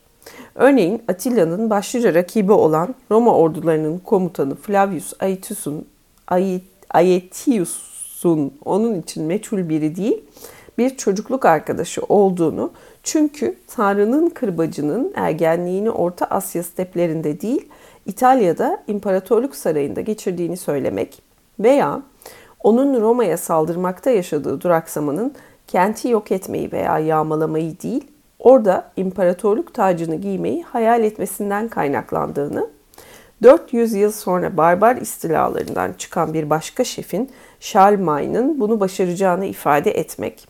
Bütün bunlar bir makalede veya bir konferansta çok parlak bir etki yaratabilir. Ama biyografi denmeye layık bir eser yazarken bu ifadelerin her birini belgelerle, ikna edici bir kanıtlama tarzıyla o dönemde yaşamış tarihçilerin tanıklıklarıyla desteklemek gerekir ki söz konusu olgulardan 1500 yıl sonra bunu yapmak kolay değildir. Bununla birlikte bu biyografiden vazgeçmiş değilim. Hala onu yazmak niyetindeyim. Üçüncü bölüm Albert gibi Naim de Murad'ın vefatını duyuran mesaja çok çabuk cevap verdi. Her ikisi de Amerika'da, biri ABD'de, diğeri Brezilya'da yaşadıkları için mesajı sabah erken işe gitmeden önce almışlardı. Ama artık gün içinde insanın mektuplarını gözünün önünde bulmadığı veya cebinde taşımadığı bir saat pek kalmadı. Sevgili Edim, mesajın beni beklenmedik bir hüznün içine gömdü. Yıllardır aklımdan bile geçirmediğim bir adamın kaybının beni bu kadar etkileyebileceğini düşünmezdim. Ama sanırım ondan çok adının anılmasının bana çağrıştırdığı dönem hayatımın en mutlu dönemlerinden biri söz konusu. Ülkede geçirdiğim son akşam hala aklımda. Murad'ın eski evinde mangalın etrafında toplanmış ve birbirlerini terk etmemeye söz veren arkadaşlar. Halbuki yollar çoktan ayrılmış ve olaylar onları dünyanın dört bir köşesine savurmaya başlamıştı. Bu kelimeleri yazarken yüzlerini tek tek görür gibiyim. O gece içine düştüğüm ikilemi de yeniden yaşıyorum. Anneme ve babama planları hakkında hiçbir şey sızdırmamaya söz verdiğim halde ertesi gün geri dönmemek üzere gideceğimi size söylemeli miydim? Ama sana bütün bunları anlatmıştım zaten. Tanya'ya hemen bugün yazacağım. Bana adresini göndermekle iyi yapmışsın. Ülkeden ayrıldıktan sonra ne onunla ne de Murat'la temasım olmuştu. Aramızda herhangi bir çatışma veya bozuşma da yaşanmadı. Sadece birdenbire bağlantı kopu verdi. Hayat yollarımızı ayırdı demek adettendir. Daha iyi bir ifade aklıma gelmediği için ben de bununla yetineceğim. Senin için olay farklıydı biliyorum. Bir gün bana onlardan artık haber almadığını, yeniden görüşmeyi de düşünmediğini söylemiştin. Doğal olarak bozuştuğunuz sonucuna varmıştım. Ama başka hiçbir şey söylememiştin. Hayır, e, şimdi düşünüyorum da bir veya iki kez Murad'ın faaliyetlerinden söz etmiş ama açıklama yapmamıştın. Aranızda neler olup bittiğini ve onu neden suçladığını bir gün bana da açıklarsan sevinirim. Acelesi yok ama bilmek isterim. Anlarımda siz ayrılmaz bir ikiliydiniz. Tabii ki bu söylediğim, dur bir hesaplayayım, 27 yıl önceydi. Tanrım ne sinir bozucu bir durum. Neyse ama hala hayattayız, hala hatırlayabiliyoruz, duygulanabiliyoruz. Seni kardeşçe kucaklıyorum Naim. Adam mesajı tekrar tekrar okuduktan sonra biraz coşkuya da kapılarak anında yanıtlamaya girişti. Derhal cevap verdiğin için binlerce kez teşekkür Naim. Eski ev hakkında söylediklerin benim içimde de birçok şeyi canlandırıyor. Mangal, sıcak şarap ve ayrıca taraça. Hatırla, evet özellikle taraça. Oraya çıktığımızda tüm dünyayı tepeden bakıyor ve geleceğe hakim oluyormuşuz duygusuna kapılırdık. Murad'a benim ona karşı tavrıma ve bozuşmamızın nedenlerine ilişkin son derece meşru soruna hiç vakit geçirmeden cevap vereceğim. Çok uzun süredir onun faaliyetlerinden, tavırlarından, affedilemez hatalarından bir tarihçi olarak yapmam gereken şeyi yapmaya hiç vakit ayırmadan söz etmeyi alışkanlık haline getirdim. Halbuki o benim Roma çağıma ait bir kişilik olsaydı, gönlümde bir kanaat oluşsa bile suçlamalarımı hakkaniyet ve serin kanlılık ölçülerine göre dile getirirdim. O nedenle en başından başlıyorum ve senin zaten bildiğin şeyleri tekrarlamak zorunda kalırsam önceden özür diliyorum. Senin ve benim gözyaşları içinde söz etmeye devam ettiğimiz bu büyük ve eski aile evinin bazıları Osmanlı devrine kadar uzanan ihtilaflara konu olduğunu sanırım sen de biliyorsun. Murad'ın büyük dedesi, sonra dedesi, Son olarak da babası ömürlerini duruşmadan duruşmaya giderek geçirmişlerdi. Ayrıntılara girmeyeceğim, bıktırıcı olabilir. Zaten hepsini de bilemem. Bu nedenle sana şu kadarını söylemekle yetineyim. Yıllar yılları ve kuşaklar kuşakları kovalarken köylerinin içinde ve civarında muazzam araziler edinmişlerdi. Birçok kez de alım satım işlemi gerçekleştikten sonra iş yaptıkları kişinin böyle bir satış yapma yetkisinin olmadığını, söz konusu parselin aslında bir komşuya ait olduğunu veya satıcının tek mülk sahibi olmayıp erkek ve kız kardeşleri, kuzenleri olduğunu, bazen bunların sayısının epey kalabalık olduğunu, onların da satıştan pay almaları gerektiğini ve bazılarının satmaya hiç niyetli olmadığını öğrenmişlerdi. Bu nedenle sonu bir türlü gelmeyen davalar açılıyordu. Arkadaşımıza miras kalan bu ihtilaflardan biri onu diğerlerinden daha çok etkiliyordu. Eski ev konusundaki ihtilaf. İşin özüne onu tanıdığımdan beri hayatını zehir eden konuya girmek için ayrıntıları geçiyorum. Köyden bir aile evin bir kanadının bizim Taraça'nın bulunduğu kanat yasa dışı bir şekilde kendi arazisi üzerine inşa edildiğini ileri sürüyordu ve mahkemeden de bu yönde bir karar çıkartmayı başarmışlardı. Köyün girişindeki fıstık yeşili ferforjeli, rengarenk ampul dizileri asılı, alacalı bulacalı o korkunç binayı hatırlıyor musun Naim? Evin gözleri kuşku dolu çocukları yolun ortasında top oynar ve biz evin gözleri kuşku dolu çocukları yolun ortasında top oynar ve biz arabayla geçerken çok ağır ağır kenara çekilirlerdi. Eski evde gözü olan yeminli düşmanlar işte o aileydi. Kağıt üzerinde Murad ile soyadları aynıydı. Ama onların klanının bir de lakabı vardı. Zınudlar yani kollar. Sanırım fiziksel kuvvetlerine bir göndermeydi bu. Arkadaşımız onlara Fransızca olarak Lefier Abra, yalancı pehlivanlar demekten hoşlanırdı. Zaten onlara karşı bir kast duygusu olarak görmek gereken aşağılayıcı bir tavrı vardı. Köyde herkes birbiriyle üç aşağı beş yukarı akrabaydı. Ama Murad'ın ait olduğu dal kendini üstün görüyordu. Bu olay beni her zaman çok şaşırtmıştı. Arkadaşımız solcu olduğunu söylediği ve eşitlikten söz ettiği dönemde bile bu yoksul akrabaları küçümsediğini açıkça belli etmekten rahatsız olmuyordu. Hayır, uygun sıfat yoksul değil herhalde. Zınutların bazıları servet yapmış ama statüleri esaslı biçimde değişmemişti. Çünkü şehre yerleşmemişlerdi. Çünkü onların babaları avukat, doktor, mühendis veya bankacı değildi. Çünkü oğulları üniversiteye gitmiyordu vesaire. Ama Murat aradaki asıl farkın bu olduğunu asla kabullenmezdi. Onlara duyduğu tiksintiyi kızlarını 16 yaşında evlendirmeleriyle, seçimlerde oylarını en fazla para verene satmalarıyla ve çalış çırparak geçinmeli, çalıp çırparak geçinmeleriyle izah ediyordu. Sana yazdıklarımı gözden geçirirken gülümsedim. Arkadaşımızın kötü niyetiyle ve kas zihniyetiyle dalga geçme hakkını kendinde görmüşüm ama ben de bu insanları tasvir ederken benzer ön yargıları rahatça kullanmışım. Babam mimar ve annem de dekoratör olduğu için bu insanlara yönelik aşağılamamı estetik terimlerle ifade ediyorum. Alacalı bulacalı binaları, fıstık yeşili ferforjeleriyle alay ediyorum. Ama aslında beni her zaman rahatsız etmiş bir gerçekliğin üstünü örtüyorum. Bende de ne dersem diyeyim kendi kas zihniyetim var. Hem zenginlere hem de yoksullara karşı her zaman tiksinti duydum. Benim sosyal vatanım ikisinin arasında yer alıyor. Ne mülk ne de talep sahiplerine dahilim. Ben ne zenginlerin miyopluğundan ne açların körlüğünden mustarip olduğu için dünyaya bilinçli bakabilen orta tabakadanım.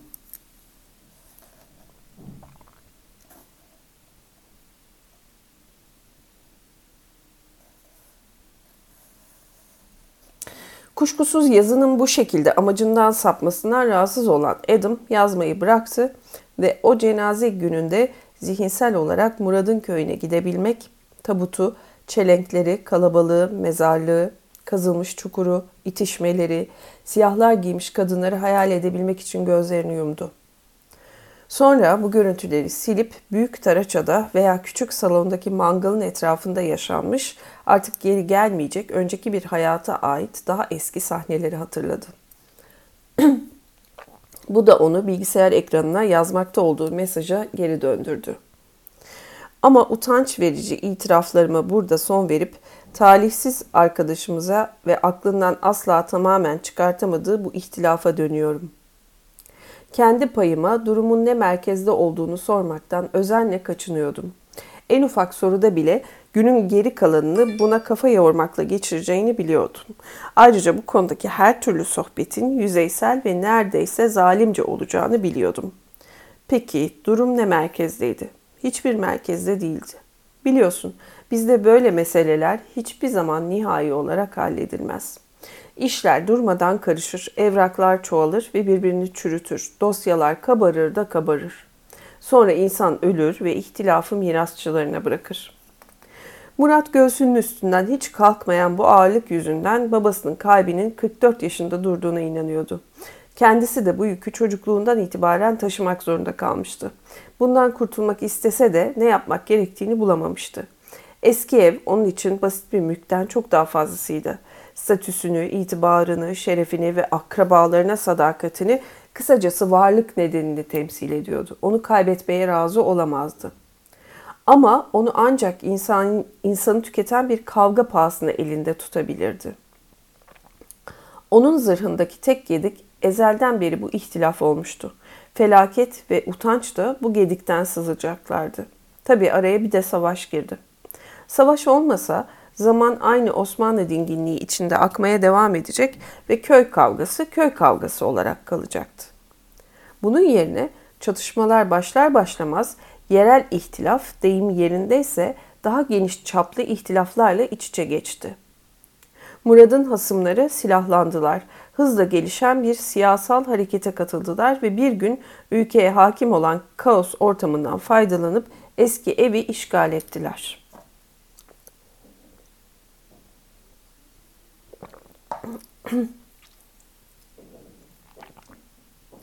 Topluluğun başını hukuk mezunu olmasına rağmen deli dolu, kavgacı, 25 yaşında bir genç çekiyordu. Hafızam beni yanıltmıyorsa adı Şamil'di. Kendisine Jaguar dedirtiyordu. Bu lakap bildiğimiz yırtıcı hayvana değil, yeni satın aldığı, belki de el koyduğu otomobile bir göndermeydi.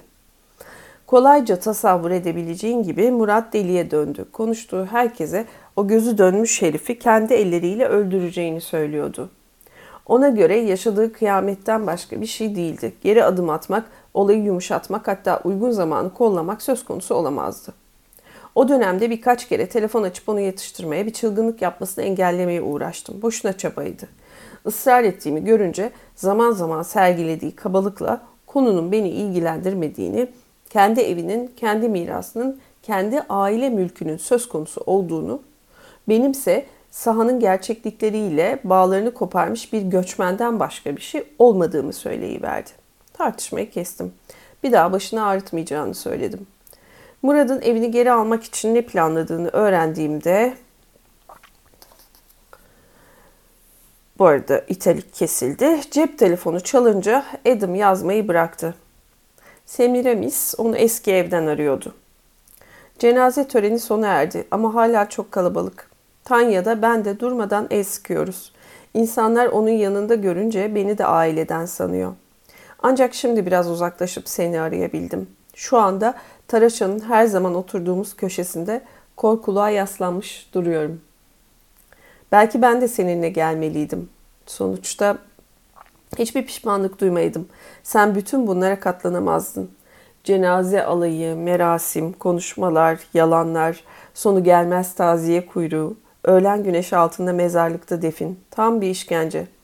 Ben geleli beş saati geçti ve çilem henüz sona ermedi. Gelirken kendi kendime Tanya'yı öperim sonra ilk fırsatta sıvışırım diyordum ama beni görür görmez koluma yapıştı ve bir daha bırakmadı. Sanırım ona hayatın en mutlu dönemini hatırlatıyorum. Murat'la yeni tanıştığı, tüm topluluğumuzun coşkulu, saf ve dayanışmacı olduğu dönem. Medeni kanunda yemek yemeye ve tartışmaya gittiğimiz dönem. Hiçbir düşey yasak konmadığı dönem. Tabii ki sen ve diğerleri burada olmadığınız için bana yapıştı. Zaten seni bunun için aradım. Cenaze törenini atlatmakta iyi ettin ama bir gör, görünsen fena olmaz. Şimdi mi? Hayır hemen değil ev hala insan dolu. Sekiz buçuğa doğru gelirsen hiç kimse kalmaz. Tanya da seni gördüğüne sevinir. Böyle bir günün ardından çok yorgun olmaz mı sence? Olur. İflah kesilmiş olur. Şimdiden kesildi bile. Ama seni görürse yine de içi rahat eder. Düşüneceğim. Hayır, düşünme. Metzdottir'in Francis'in kardeşinin arabası var. Boş vakitlerinde taksicilik yapıyor. Müşterilerimizi istedikleri yere götürüyor. Ona telefon edeceğim. Adı Kivan. Uğrayıp seni alır. Mesela saat 8'e doğru. Tamam mı? Artık bu bir soru değildi. Adam uzun bir iç geçirmeyle cevap verdi ama bu aynı zamanda bir teslim bayrağıydı. Sonra hemen bilgisayar ekranının karşısına oturdu. İtalik. Tam sana bu uzun mektubu yazarken sevgili Naim, Murad'ın cenaze törenine katılan Semi, Taraça'dan, evet bizim Taraça'dan arayıp bu akşam 5-10 dakikalığına Tanya'ya uğramamı söyledi. Birazdan bir araba gelip beni alacak. Yaklaşık çeyrek yüzyıllık bir aradan sonra oraya yeniden adım atmaya hazırlanırken ve zavallı arkadaşımız yeni toprağa verilmişken sana eski ev hakkındaki bu ihtilafın hikayesini anlattığım için kendimi gülünç hissediyorum.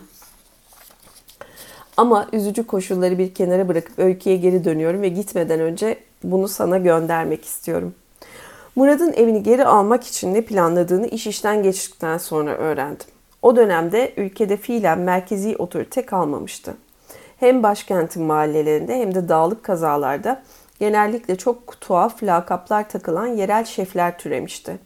Sözünü ettiğim Jaguar'ın dışında diğer aklıma gelenler arasında bir Rambo, bir Zorro, bir Killer, bir Terminator ve bir de Klashen vardı.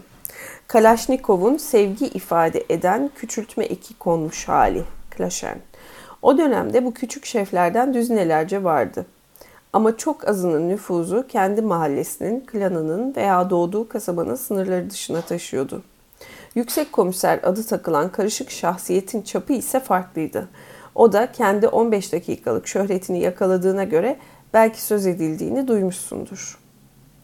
Sömürge döneminden miras kalmış bu isim yabancı bir güçle olan organik bağ ima ediyordu ve bu adam gerçekten de şu veya bu dönemde askeri birliklerini bedbaht ülkemize göndermiş, bölgesel güçlerin gözünde faydalı, hatta münferit olaylarda vazgeçilmez birisi olmayı başarmıştı. Ne zaman topraklarımız istila edilse, istilacıyı karşılamaya, yollarını süslemeye, hizmetine girmeye ve onu kendi yerel hasımlarına karşı kullanmaya hevesli vatandaşlarımız çıktığını sana öğretecek değilim. Parçalanmış her ülkede mutlaka hainler ve işbirlikçiler çıktığını söyleyeceksin. Kuşkusuz doğru. Ama bana öyle geliyor ki bizde anlık galiple sanki bu işte ayıplanacak hiçbir yan yokmuş gibi fazla gönülden işbirliği yapılıyor. Ezelden beri ileri sürülen mazeret imgesel özdeyişte de söylendiği üzere göz matkaba dayanamazdır. Ülkedeki çeşitli cemaatlerin baş kaygısı her zaman hayatta kalabilmek, her ne pahasına olursa olsun hayatta kalabilmek olmuş. Bu da her türlü uzlaşmanın bahanesi olarak kullanılmıştır. Ben uzaklaşmayı, kendimi emniyete almayı seçtiğim için geride kalanlara ders verecek bir konumda değilim. Ama bu öfkelenmemi ve zaman zaman allak bullak olmamı engellemiyor. Senin için de aynı şey geçerli diye düşünüyorum. Her neyse, işbirliği sanatında bu yüksek komiser tartışmasız bir virtüözdü. Peş peşe üç ayrı işgalcinin hizmetine girebilmiş, her birini güvenilir bir müttefik olduğunu inandırabilmiş ve hepsinden yetki ve nüfus temin edebilmişti. Entelektüel eğitimin benimkine benzediği için böyle şahsiyetlerin adı geçtiğinde aklıma ne tarz kelimeler geldiğini kolayca tahmin edebilirsin. Dolayısıyla Murad'ın evini işgal edenlere karşı devreye girmesini istemek üzere bu yerel Quizling'in evine gittiğini öğrendiğin gün nasıl öfkelendiğimi, çılgına döndüğümü de anlayabilirsin. Beriki haliyle bu duruma çok memnun olmuştu. Kendisi tüm vaktini hakem rolü oynayabilmek için hizipler arası kavgaları körüklemekle geçirirken Cebel'in büyük bir ailesinin mirasçısı ve ileri gelenlerinden biri malını geri almak için ondan yardım dilenmeye geliyordu. Murad'ı kabul etmekten mutluluk duymuş ve gururu okşanmış olmalı. Murad'a isteğinin en kısa sürede yerine getirileceği sözünü verdi. Arkadaşımız ise acemice peki söyleyin ben sizin için ne yapabilirim diye sordu. Çünkü karşısındakinin bu müdahaleye karşılık para isteyip istemeyeceğini bilmiyordu. Şerefli kopuk bunu hakaret saydı. Ne yani? Adaleti tesis etmek, saygın bir yurttaşın malını geri almasına yardım etmek için bir de para mı isteyecekti? Söz konusu bile olamazdı. Doğu Akdenizli kadim bir bilge eğer sana yardım eden birisi paranı istemiyorsa demek ki masraflarını başka bir şekilde çıkarmayı düşünüyor der. Murat da bundan bir haber değildi ama evinin başına gelenler gözlerini öylesine kör etmişti ki sağduyusunu tamamen yitirmişti. Görüşmenin hemen ertesi günü işgalci ordunun bir müfrezesi her tarafa ateş açarak eski evi bastı. Gafil avlanan köy milisleri fazla çatışmadan teslim oldular ama saldırganlar onları silahsızlandırıp evden çıkarmakla yetinmediler. Jaguar lakaplı şahsı bir duvarın önüne diktiler ve ibret olsun diye kurşuna dizdiler. Baş işbirlikçi daha sonra Murad'ı çağırıp evinin kurtarıldığını, ailesiyle birlikte yeniden oraya yerleşebileceğini, artık korkacak hiçbir şey kalmadığını çünkü hasımlarına unutmayacakları bir ders ver, verildiğini muzaffer bir edayla bildirdi.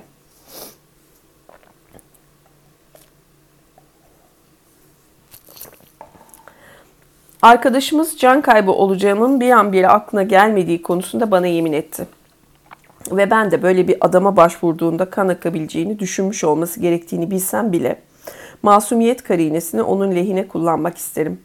Ayrıca Jaguar'ın nasıl öldüğünü çok sonradan öğrendiği konusunda da bana güvence verdi. Başlangıçta baskın sırasında elinde silahıyla vurulduğunu düşünmüştü. Zaten bu da epey ciddi bir durum olur ve Zunudlarda güçlü bir intikam isteği doğurmaya yeterdi. Ama kardeşlerinin ve kuzenlerinin önünde soğukkanlı bir biçimde infaz edilmesi bambaşka bir trajediydi. Erkek erkeğe kapışma, karşındakini öldüreceğin zaman bile belirli bir karşılıklı hürmet düzeyini gerektirir. Buna karşılık infazda karşındakini hem öldürmüş hem de aşağılamış olursun. Jaguar'ın cenaze töreninde klanının kadınları kırmızılar giyinmişlerdi. Bu ancak kahramanlarının öcü alındıktan sonra mateme girecekleri anlamına geliyordu. Murat büyük ve eski evine yeniden yerleşmişti ama hem köyün atmosferinde hem de onun zihninde bir şeyler iflah olmaz şekilde bozulmuştu. İstediği kadar şiddete ilk önce kendisinin başvurmadığını yaptığının elinden silahla alınanı silahla geri almaktan ibaret olduğunu söylesin, kendini suçlu hissediyordu ve zaten suçluydu da. Köyün dışından ve bu olayda ülkenin de dışından ama bu neredeyse daha önemsiz bir etkendi. Bir silahlı güce başvurduğu için suçluydu ve ne emretmiş ne de istemiş olmasına rağmen o iğrenç infazın da sorumlusuydu. Yüksek komisere ağır suçlamalar yönelttiğini, onun da kabahati bazı adamlarına yüklediğini ve onları cezalandırmaya söz verdiğini bana anlattı. Ayrıca Murad'ı ve mülkünü gece gündüz korumayı da taahhüt etmişti.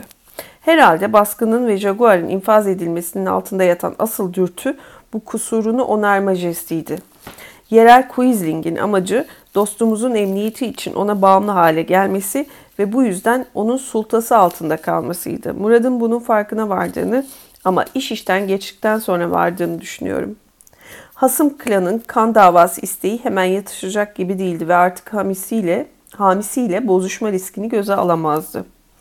Emniyeti hatta hayatta kalması için yüksek komiser adındaki adama borçlanan Murat giderek onun güvenilir adamı hatta sağ kolu gibi görünmeye başladı. Sana anlattığım koşullar dikkate alındığında arkadaşımızın başka bir seçeneği olmadığını söyleyeceksin. Belki de. Yine de benim bakış açıma göre ülkede böyle elleri kirlenmiş bir halde yaşayacağına sürgünü seçse daha iyi ederdi. Ama bu apayrı bir tartışma. Henüz konuştuğumuz sırada Murat bana başka seçeneğim yok demiyordu. Hamisine övgüler düzüyor, zekasını, samimiyetini övüyor. Aynen bizim gibi düşündüğü konusunda güvence veriyor ve gidip onunla tanışmam için ısrar ediyordu. Benim kırıcı yanıtlarım ne demek bizim gibi? Hangi samimiyetten söz ediyorsun? Sonunda onu çileden çıkardı ve ilişkilerimiz önce gerildi sonra da tamamen koptu. Bir gün başlıca savaş şeflerinin temsilcilerini bir araya getiren bir uzlaşma hükümeti oluşturulmasına karar verildiğinde yüksek komiser kendisini temsil etmek üzere arkadaşımızı seçti. Evet, Murat işte bu şanlı yoldan geçerek bakan oldu. Yıllarca bakanlık koltuğunda kaldı. Hükümetler değişse de o her hükümete girdi. Birçok kez bakanlık değiştirdi. İmal ve iskan, sağlık, telekomünikasyon, savunma. Toplum yasaları yer çekimi yasalarına benzemez. İnsan genellikle aşağı değil yukarı doğru düşer. Wow. Toplum yasaları yer çekimi yasalarına benzemez. İnsan genellikle aşağı değil yukarı doğru düşer. Arkadaşımızın siyasi tırmanışı da işlediği ağır hatanın doğrudan sonucuydu. O zamandan beri olayların zorlamasıyla daha birçok hata yaptı. İlkeler insanın palamarları, bağlarıdır. Onları kopardığında serbest kalırsın ama içi helyum gazıyla doldurulmuş ve yükseldikçe yükselen kocaman bir balona benzersin. Balon gökyüzüne yükseliyormuş izlenimi verse de aslında hiçliğe doğru yükselmektedir. Arkadaşımız da yükseldikçe yükseldi. Güçlü, meşhur ve özellikle de zengin, aşırı zengin oldu. Onlarca yıldır Fransa'da eşitlikçi ahlakın son kalelerinden birinde yaşamama rağmen inan bana zenginlere karşı hiçbir düşmanlık beslemedim. Şu son yıllarda senin de bildiğin gibi arkadaşlarımdan çoğu servet sahibi oldu ve benim onlara karşı tavrım ne şu yönde ne bu yönde değişmedi. Ama Murad'ın güç duruma düşen bir bankayı yüz milyonlarca dolar ödeyerek satın aldığını öğrendiğim gün derin bir şok yaşadım.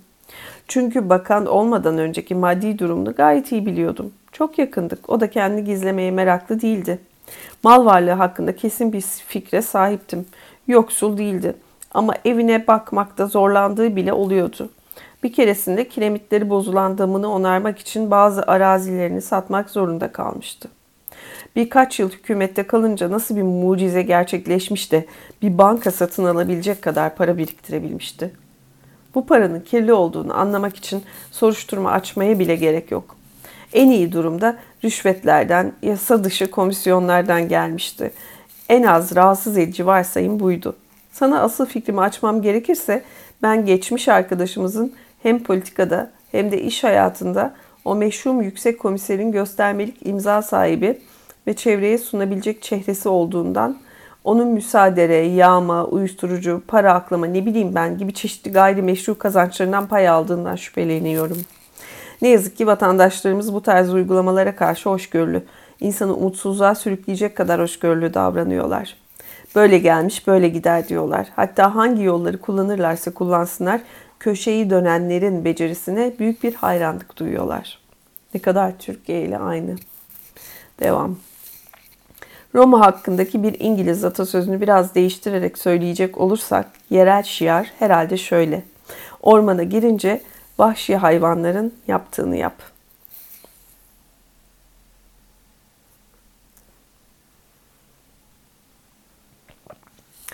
Bizim ana dilimizde yeni zenginleri ifade etmek için savaş zengini denmez mi? Terimi biraz daha genişletip savaş ekabiri, savaş politikacıları ve savaş meşhurları da denebilir. Savaşlar en kötü içgüdülerimizi ortaya çıkarmakla kalmazlar. Aynı zamanda onları üretirler, şekillendirirler.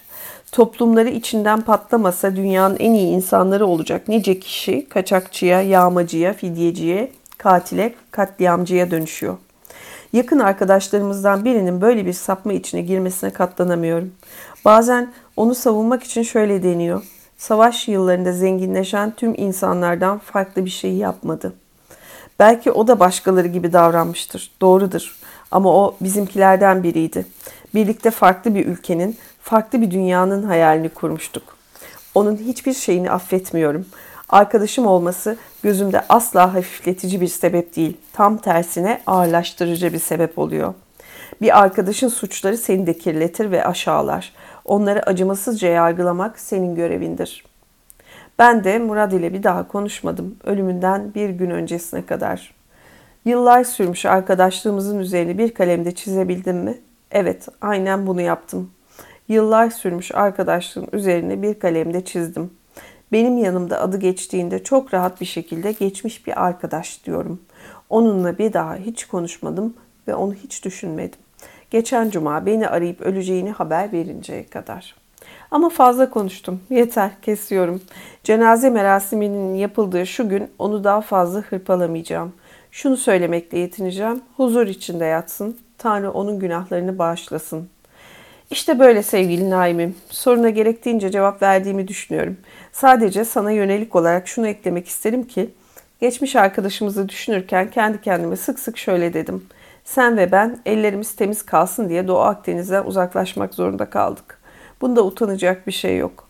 Ama ahlaki ikilemlerimize tek çözüm yolu olarak sürgünü göstermek akıl dışı olur.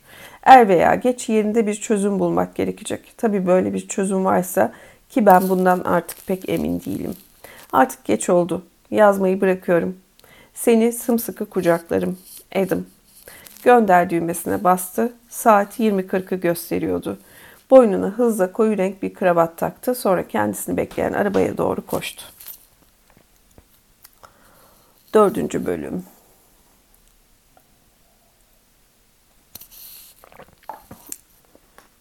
Adam müteveffanın evine 21.30'a doğru vardı. Semiramis onu açık kapının yanında boş bir iskemle kalabalığının ortasında bekliyordu. Ayağa kalktı, Adam'ı iki yanağından öptü. Tavsiyesini dinlediği için teşekkür etti. Sonra onu kolundan tutup Tanya'nın yanına götürdü.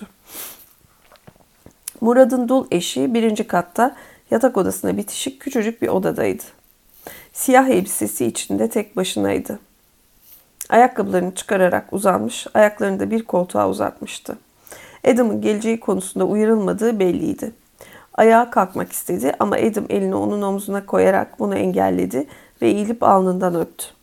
Tanya onu kollarının arasına aldı ve kurumuş gözyaşları yeniden dökülmeye başladı.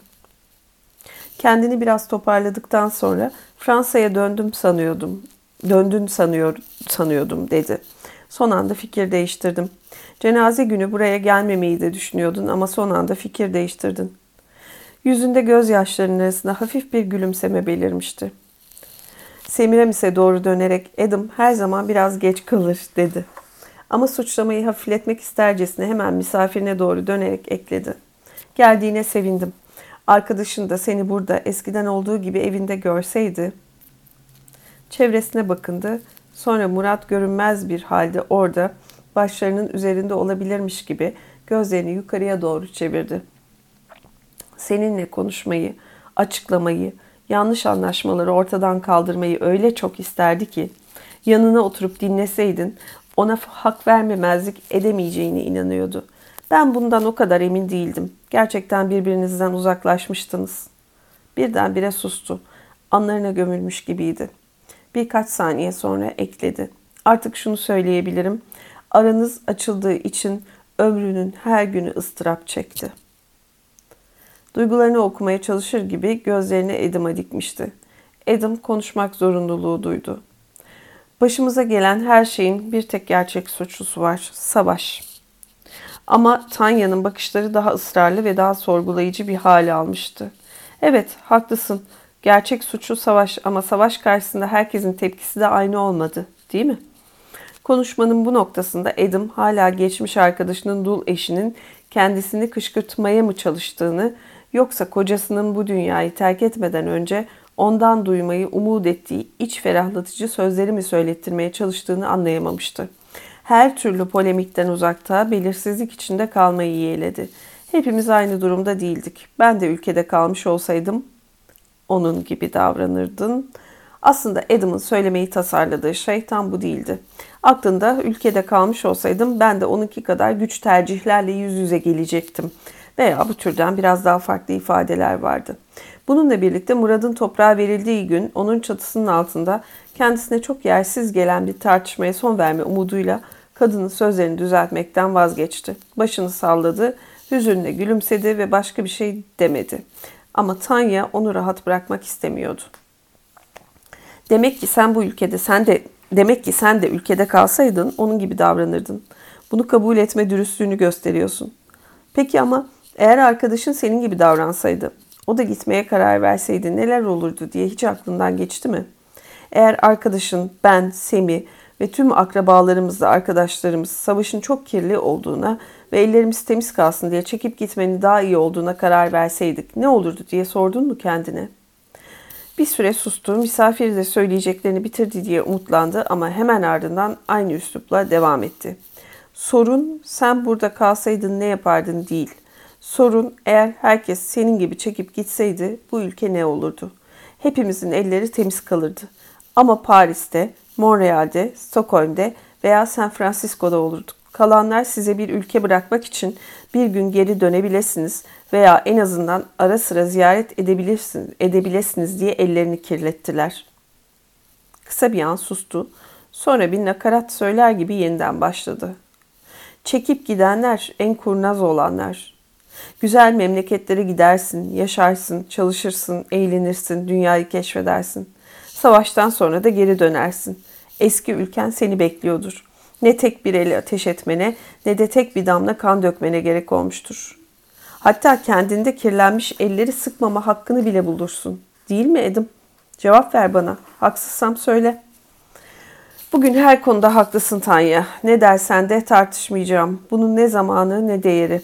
Tanrı muradında hepimizin de günahlarını bağışlasın. Bu sözleri söyledikten sonra saatine bakarak ayağa kalktı. Geç oldu. Sen de bitkin olmalısın.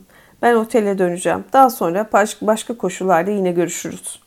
Tanya birden ayağa fırladı ama niyeti onu selamlamak veya geçirmek değildi.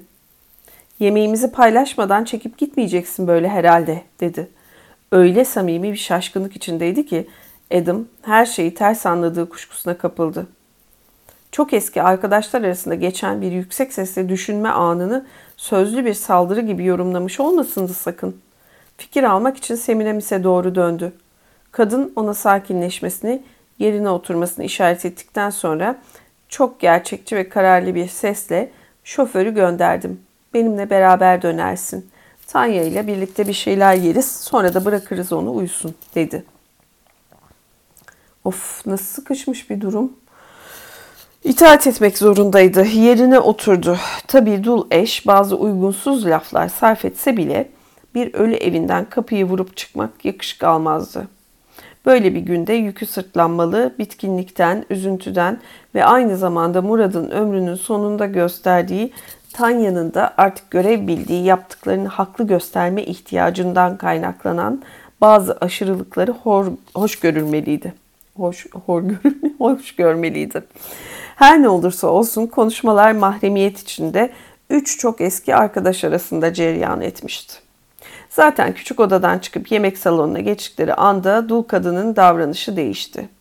Adam'ın koluna girdi ve onu herkese eşinin en iyi arkadaşı olarak tanıtarak bu üzücü haber üzerine özel olarak Paris'ten kalkıp geldiğini açıkladı. İlgili kişi de başını sallayarak bunu doğruladı. Elden ne gelirdi. Evde hala 30 kişi kadar vardı. Kuşkusuz geniş ailenin üyeleri, köylüler, birkaç siyasi taraftar söz konusuydu. Adam gördüğü yüzlerden hiçbirini tanımıyordu. Geldiğinde ev sanki bomboş, ev sanki boşmuş izlenimine kapılmıştı. Her yer duvar boyunca salonlarda, koridorlarda ve taraçalarda sıralanmış boş iskemlelerde doluydu. Herhalde ziyaretçiler bu yüzlerce iskemleye sırayla oturmuşlardı. Ertesi gün ve daha ertesi günde oturmaya devam edeceklerdi. Ama köşe bucakta hala o geniş yemek salonunu doldurmaya yetecek kadar insan vardı. Zengin bir sofra kurulmuştu. Davetlilerin ciddi sesleri, hiçbir gülüşme olmaması ve tabağına yemek alan herkesin yinelediği, sonra masadan kalkarken tekrar söylenen Allah yerhamo cümlesi olmasa ziyafetten bir farkı yoktu. Tanya Adam'ı sağına oturtmuş ve tabağını kendi eliyle doldurmak için ısrar etmişti. Cenazeye katılan ve katılmayan, belki ertesi gün veya bir sonraki gün gelmesi beklenen şahsiyetler hakkında konuşuluyordu. Paris'ten gelen misafir hiç konuşmasa da ilgiyle dinliyordu. Bir ara dul eş kulağına eğildi. Biraz önce olanlar için beni affet. Kelimeler ağzımdan hiç düşünmeden çıktı. Senin de dediğin gibi yorgunluktan oldu sanıyorum. Boş ver, dostlar arasındaydık. Evet, tabii. Seni bir kardeş gibi görmeseydim öyle konuşmazdım. Biliyorum. Ama artık bunu düşünme. Dinlen ve kendini toparla. Önünde zor günler var daha. Beni görmeye geleceksin yine değil mi? Şu arkadaşlar toplantısı hakkında konuşmak istiyorum seninle.'' Hepimiz tıpkı eskiden olduğu gibi Taraşa, Taraça'da buluşabilseydik yeniden. Arkadaşın kocasının adını başka türlü anmakta zorlanıyor gibiydi. O konuşurken Adam birdenbire cumartesi gününden beri kadının ağzından bir kez olsun Murat kelimesinin çıkmadığını fark etti. Herhalde kocasının ismini söylerken hıçkırıkların boğazına düğümlenmesinden korkuyordu. Sona doğru Artık sesi zar zor işitilirken arkadaşın bana bir gün şöyle dedi. Üniversite çağında olduğu gibi burada Taraça'da tüm arkadaşlarımızla buluşmaya devam etseydik hayat ne kadar güzel olurdu. Hiçbir şey değişmemiş gibi. Sonra gözlerinden yaşlar akmaya başladı. Dul kadın son sözlerinin ardından ağlamaya başladı. Misafir onun söylediklerini yinelemekle yetindi. Hiçbir şey değişmemiş gibi. 5. Bölüm Adam ancak dönüş yolunda Semiramis'le arabada baş başa kaldığında ölmüş arkadaşa vermek istediği cevabı yüksek sesle dile getirdi. Evet, Murat hiç savaş çıkmasaydı 50 yaşında olacağımıza hala 20 yaşında olsaydık, aramızdan hiç kimse ölmeseydi, aramızdan hiç kimse ihanet etmeseydi, aramızdan hiç kimse sürgüne gitmeseydi, ülkemiz hala doğunun incisi olsaydı, dünyanın alay konusuna, saplantısına, öcüsüne ve Şamaroğlan'a dönüşmeseydik hayat güzel olurdu.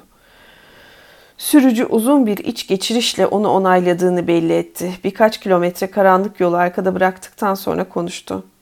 Tanya yeniden buluşma toplantısı düzenleme fikrine çok önem veriyor. Sabahtan beri en az 10 kez bu konudan bahsetti. Masada bana da söyledi. Bunun iyi bir fikir olduğunu ve gerçekleşmesi için elimden geleni yapacağımı tekrarladım. Cesaretini kırmak istemedim. Mateminden biraz olsun kurtulmak için bu fikre sarılmaya ihtiyaç duyduğu belli oluyor. Ama sonradan hayal kırıklığına yol açacak bir umut vermek de istemem. Toplantı olmayacak mı yani? Arkadaşlarımızdan çoğunun hepimiz Murad'ın yanına göçme, göçmeden önce hiç değilse bir kez hep beraber buluşmaya can atacağına eminim. Her halükarda bu iş gerçekleşirse ben çok mutlu olurum. Benim de çok hoşuma gider. Onların da çoğunda bu isteğin sendeki veya bendeki kadar olduğuna eminim. Ama dünyanın dört bucağına dağılmış durumdalar. Her birinin kendi işi, ailesi, zorlukları var. Bugün uğraşabildin mi bu konuyla? Evet, Albert ile Naime yazdım. Onlar da ben mesajı gönderdikten dakikalar sonra cevap verdiler. Birincisi buluşma toplantısına var ama Paris'te yapılmasını tercih ediyor. Bir Amerikalı olarak buraya gelmeye hakkı yok. Saçma. Yaz aylarında otel müşterilerinin yarısı Amerikan pasaportlu oluyor. Eğer buralı iseler diğer pasaportlarını kullanmaları yeterli. Albert'ın durumu daha karışık. Şirketi zaman zaman Pentagon'a da çalışıyor. Bu nedenle konulan yasaklara uymak zorunda. Bahaneden başka bir şey değil bu. Ülkeden ayrıldığından beri buraya bir daha ayak basmak istemedi. Amerikan makamları herhangi bir karar çıkarmadan önce de durumu böyleydi. Bir travma yaşadı ve bunu aşamıyor. Onun için yasakların arkasına saklanıyor. Gerçekten gelmek istese gelirdi. Haklı olabilirsin ama ben de onu zorlayamam ki. Eğer kaçırılması böyle büyük bir travmaya yol açtıysa ona yeni bir kabus yaşatmanın ne manası var? Kadın omuz sikti. Peki ya Naim?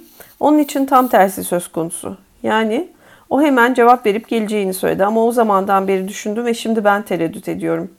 Yahudi olduğun için, olduğu için mi? Sence risk yok mu? Ne riski? Burası dağ başı mı? Bu ülkeye her türlü kökenden insan gelir ve 15 yıldır hiç kimse kaçırılmadı. Sen geldiğinden beri kendini tehlikede hissediyor musun? Ben mi? Kesinlikle hayır.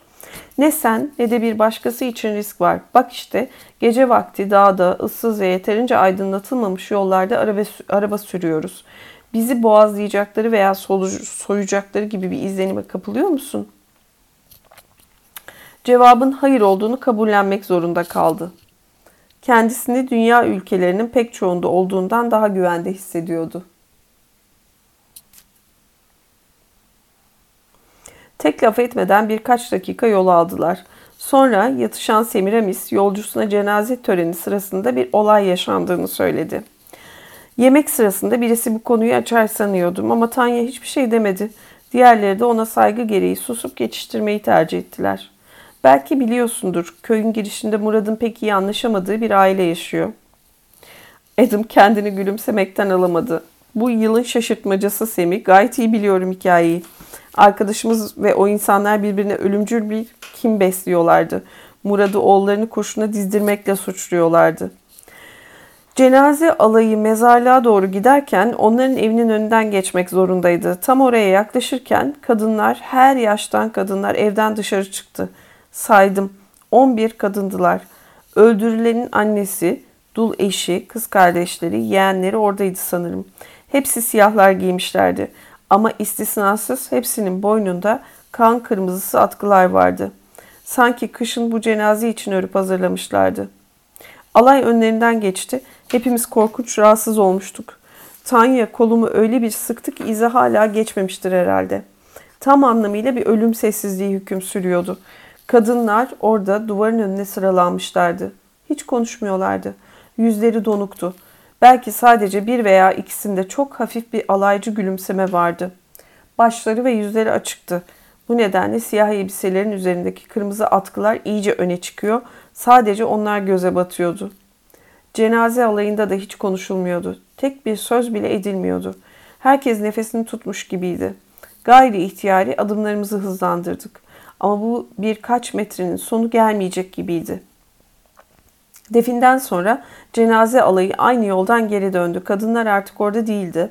Ama tüm bakışlar onların daha önce durdukları yere döndü ve bu defa orada durmamaları yine bir rahatsızlık konusu oldu. Tuhaf bir şekilde merasimden sonra hiç kimse bu olaydan söz etmedi. Her halükarda benim önümde söz edilmedi. Bu konuda pek çok fısıldaşma olduğunu sanıyorum ama köye yabancı olduğum için benim yanımda kimse konuşmadı. Tanya da hiçbir şey olmamış gibi davrandı. Ama bu kadınları düşlerinde yeniden göreceğinden eminim. Hem de sadece bu geceyle de kurtulamaz onlardan. Bunu sana anlatmalıydım ama sakın Tanya'ya söyleme. Şayet o sana bahsetmeye karar verirse de bilmiyormuş gibi yap. Adam başını salladı sonra sürücüye bu kadınların davranışını nasıl yorumladığını sordu. Meşhum bir mizansendi ama verdikleri mesaj açıktı. Onların şehidini öldürten adam da ölmüştü. Siyahlar giyerek Tanya'nın matemine katılıyorlardı ama kendi matemlerini de unutmamışlardı. Semiramis'in içinde bu protestocu kadınların ölenin dul eşine bir uyarı niteliği taşıdığı ve eski evin mülkiyeti konusunda iki aile arasında yeniden yaşanacak bir bilek güreşinin girizgahı olabileceği duygusu uyanmıştı. Ama bu olay üzerinde daha fazla durmaya hiç niyeti yoktu. Birdenbire biraz zorlama bir neşeyle biraz müzik açalım mı diye sordu. Soru sadece usuldendi yoksa aynı anda parmağıyla bir düğmeye basmış ve eski bir Irak ağıdını serbest bırakmıştı. Babasının evinden çıkmış, komşuların evine gidiyordu. Geçti selam vermeden bana, güzelim kızmış olmalı bana. Bu da Irak ağıdıymış. Semiramis eski akşamlara sesiyle sık sık katılmış Nazım El Gazali ile birlikte şarkıyı söylemeye başladı. Birkaç dakika sonra sesi biraz kısıp yolcusuna sordu. Arkadaşlar toplantısına davet edilmesi gerekenlerin kesin listesini çıkardın mı? 10 kadar isim sıraladım ama bazılarında hala tereddütlüyüm. Örneğin bu akşamüstü aklıma Nidal geldi.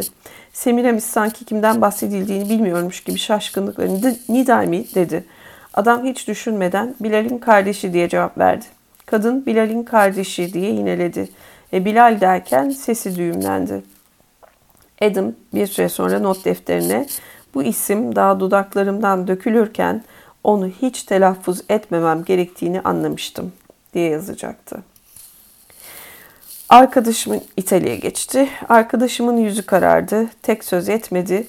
Dalgın bir havada Irak ağıdını mırıldanmakla yetindi. Bilal onun yarası, geçen yıllar ve on yıllar bu yaranın kapanmasına yetmedi. Bunu bildiğim için hiçbir mazeretim yok. Onun yanında söylememem gereken tek isim Bilal'di. Ama ben de hiç durmadan onu düşünüyordum ve er veya geç adını ağzımdan kaçırmam herhalde kaçınılmazdı. Üniversite döneminde Semi ile çıktım ve öpüşmemize ramak kalan gece gezintisinin ertesi günü aramıza giren ve Semi'yi kollarına alma cesaretini gösteren kişi Bilal'den başkası değildi. Bu olay bende ne kadar kalıcı olduğunu ülkeye döndüğümden beri anladığım bir yara bırakmıştı. Ama Semi de ilk sevgilisinin ani ölümünün yol açtığı kalıcı travmaya kıyasla bu hakikaten hiçbir şeydi. Gülünç gece gezintisi hadisesinden iki veya üç gün sonra arkadaş grubumuz yeniden toplandığında ve genç adamla genç kızın yan yana kol kola geldiklerini gördüğümde elimde olmadan etkilenmiştim. Ama kendimde tepki gösterme veya sevgililere hınçlaş, hınçlanma hakkını görmüyordum. Sonuçta Bilal kız arkadaşımı çalmamıştı. Onun gönlünü fethetmeyi beceremeyen bendim. Delikanlı aklımda güzel Semin'in etrafında eksiksiz bir aşk senaryosu kurmuştum. Onunla bir plajda yalın ayak el ele dolaştığımı görüyordum. Onu koruyacağım, avutacağım ve hayran bırakacağım bin bir durum icat ediyordum. Ama bütün bunları sadece hayal etmekle kalıyordum. Ve Semi'nin bir gülüşüne bakarak onun da benzer düşler kurduğuna kendimi inandırmıştım. Bu işte ne Semi'nin ne de Bilal'in bir suçu vardı.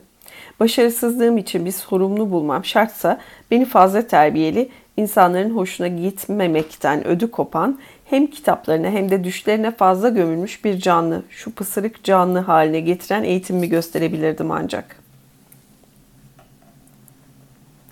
Zaman içinde ve öğretmenliğin verdiği alışkanlıkla bugün bile bir parça utangaçlığım kalmış olmaz, olsa da en ağır çekingenliklerimi aşmayı başardım. Ama o yıllarda küçük arkadaş grubumuz içinde rastlantı sonucu en bir araya gelmeyecek insanlardan oluşan iki çifti imrenerek izlemekten kendimi alamıyordum. Bir yanda Tanya ile Murat, bir zeytinyağı denizi üzerindeki yelkenli ve diğer yanda da Semi ile Bilal, bir sel suyu üzerindeki küçük kayık. Tanya ile Murat istisnasız toplandığımız her gece oradaydılar. oradaydılar. Hatta bizim topluluk daha çok onların çevresinde öbeklenmişti. Semi ile Bilal ise kah gelir, kah gelmezlerdi. Bir gün ağlayarak birbirlerini terk eder, ertesi gün sarmaş dolaş ortaya çıkarlardı. Hangi mürettebatın yola devam edip hangisinin çok geçmeden tekneyi karaya oturtacağını öngörebilmek için kahin olmaya gerek yoktu. Bilal'in silahlı bir gruba katılma kararının siyasi gelişmelerden mi yoksa Semih ile yaşadığı fırtınalı ilişkiden mi kaynaklandığını sık sık merak etmiştim. Ölüm gelip onu bulduğunda Semih ile hala beraber miydiler yoksa uzaklaşma ayrılma evresine mi girmişlerdi? Bunu da hiçbir zaman bilememiştim. O sırada bu konuda spekülasyon yapmak hiç uygun olmazdı. Çünkü genç kız yaşanan dramın sorumlusu gibi gözükebilirdi. Aradan geçen onca zamana karşın hiçbir tedbir almadan Semi ile bu konuya girilemeyeceği meydandaydı. Bugün bunun kanıtını yaşadım. Semi'nin tepkisini görür görmez sustum. Ne bu konuda ne de herhangi başka bir konuda hiçbir şey söylemedim. Ne özür dile diyebileceğimi, ne özür dileyebileceğimi, ne sohbete devam edebileceğimi, ne de konu değiştirebileceğimi hissediyordum. Elimden beklemekten ve Semi'nin tavrını izah edecek bazı anıları aklımdan geçirmekten başka bir şey gelmezdi. Örneğin Bilal öldüğünde Semi'nin mateme girdiğini hatırladım. Aylar boyunca sanki Bilal'in yasal dul eşiymiş gibi sadece siyahlar giymişti. Sonra da bir depresyon çukuruna gömülmüştü. İtalik bitti. Dakikalardır hiç konuşmadan yol alıyorlardı. Her ikisi de Bilal'le ilgili kendi hatıralarına ve pişmanlıklarına gömülmüştü. Semiramis birden yanındaki arkadaşına sordu. Son zamanlarda onu gördün mü yeniden? Adam yerinden sıçradı, yerinde sıçradı. Semiramis aklını yitirmiş gibi dik dik baktı kadına. Semiramis ise hiç gülmeden ve sabırsızca iç geçirerek kardeşinden söz ediyordum diye açıkladı. Nidali mi? Hayır görmedim. Yıllardır. Sen? Ben birkaç kere gördüm. Muazzam değişmiş. Görsen tanımazsın. Sakallı olmuş. Eğer hepsi buysa sakal bırakmış demedim. Sakallı olmuş dedim. Anladım Semi. Bugün on milyonlarca adam senin ifadenle sakallı. Bu işin pek sıra dışı bir yanı kalmadı artık. Ne yazık ki çağın ruhunun içinde olan Nidal anakronik duruma düşense biziz. Semiramis sanki onu duymamış gibi devam etti. Sakal ve beraber, beraberinde gelen tüm o söylem. Buluşma toplantısına onu davet edersen bazı arkadaşlarımız rahatsız olabilir. Bu benim gözümü korkutmuyor. Silah çekmeden tartışmayı biliyor mu? O konuda bir sorun yok. Kibar olduğu bile söylenebilir.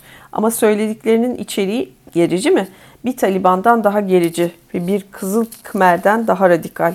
Hepsi bir arada. O kadar kötü ha? Hayır ben de biraz abartıyorum ama sadece biraz. Hastalık derecesinde muhafazakar. Örneğin kadınların elini sıkmayı reddediyor.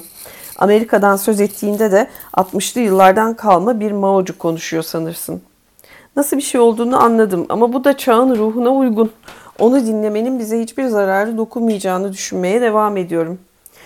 Bazı arkadaşlarımız kendilerini saldırıya uğraş, uğramış gibi hissetse bile mi? Adam sadece bir an düşündü. Evet, bazılarımız kendini saldırıya uğramış gibi hissetse bile. Hepimiz yetişkiniz. Tüm gençlik yanılsamalarından sıyrıldık. Niye sterilize bir atmosferde buluşmamız şart olsun ki? Eğer Bilal'in kardeşinin ne dediği anlaşılıyorsa başkalarının da konuşmasına izin verebiliyorsa ben onu dinlemek sonra da yanıtlamak isterim. İstediğini yap, teşrifatçı başı sensin. Ben uyarmış oldum. Buluşma toplantısı bozulursa kendinden başkasına kızamazsın. Tamamdır, bu sorumluluğu üstleniyorum. Otele doğru giden özel yola girmişlerdi. Ay bu buluşmayı çok merak etmeye başladım yalnız. Şey çok güzel. Hepimiz yetişkiniz. Tüm gençlik yanılsamalarından sıyrıldık. Niye sterilize bir atmosferde buluşmamız şart olsun ki? Şu sterilize lafı çok doğru bir tespit. Otele doğru giden özel yola girmişlerdi. Adam, Semiramis'in arabayı kendi küçük evinin önüne park edeceğini düşünüyordu. Ama kadın ana kapının önünde durdu. Onunla üçüncü bir gece geçirme arzusunu açıkça dile getirsin diye onu yeni bir sınavdan mı geçiriyordu? Hayır. Semiramis'in aklı başka yerdeydi. Yolcusunun tedbirsizlik ederek canlandırdığı anıların içinde kalmıştı. Adam'ın içinden Adam'ın içinden özür dilemek geçti ama vazgeçti. Herhalde her şeyi fazla aşikar kılmamanın daha şık olacağını düşünmüştü. Kapıyı açtı. Civarda kimse olmadığına emin olduktan sonra kadına doğru eğilip yanağına kaçamak bir öpücük kondurdu. Semiramis tepki vermedi. Ne onu itti ne ona doğru eğildi. Adam ısrar etmedi. Arabadan inip Semiramis'in gitmesine izin verdi. Sonra da kendi odasına çıktı. O gece birlikte uyumayacaklardı. Sayfa 181 ve 6. günün sonu. Nokta şimdilik.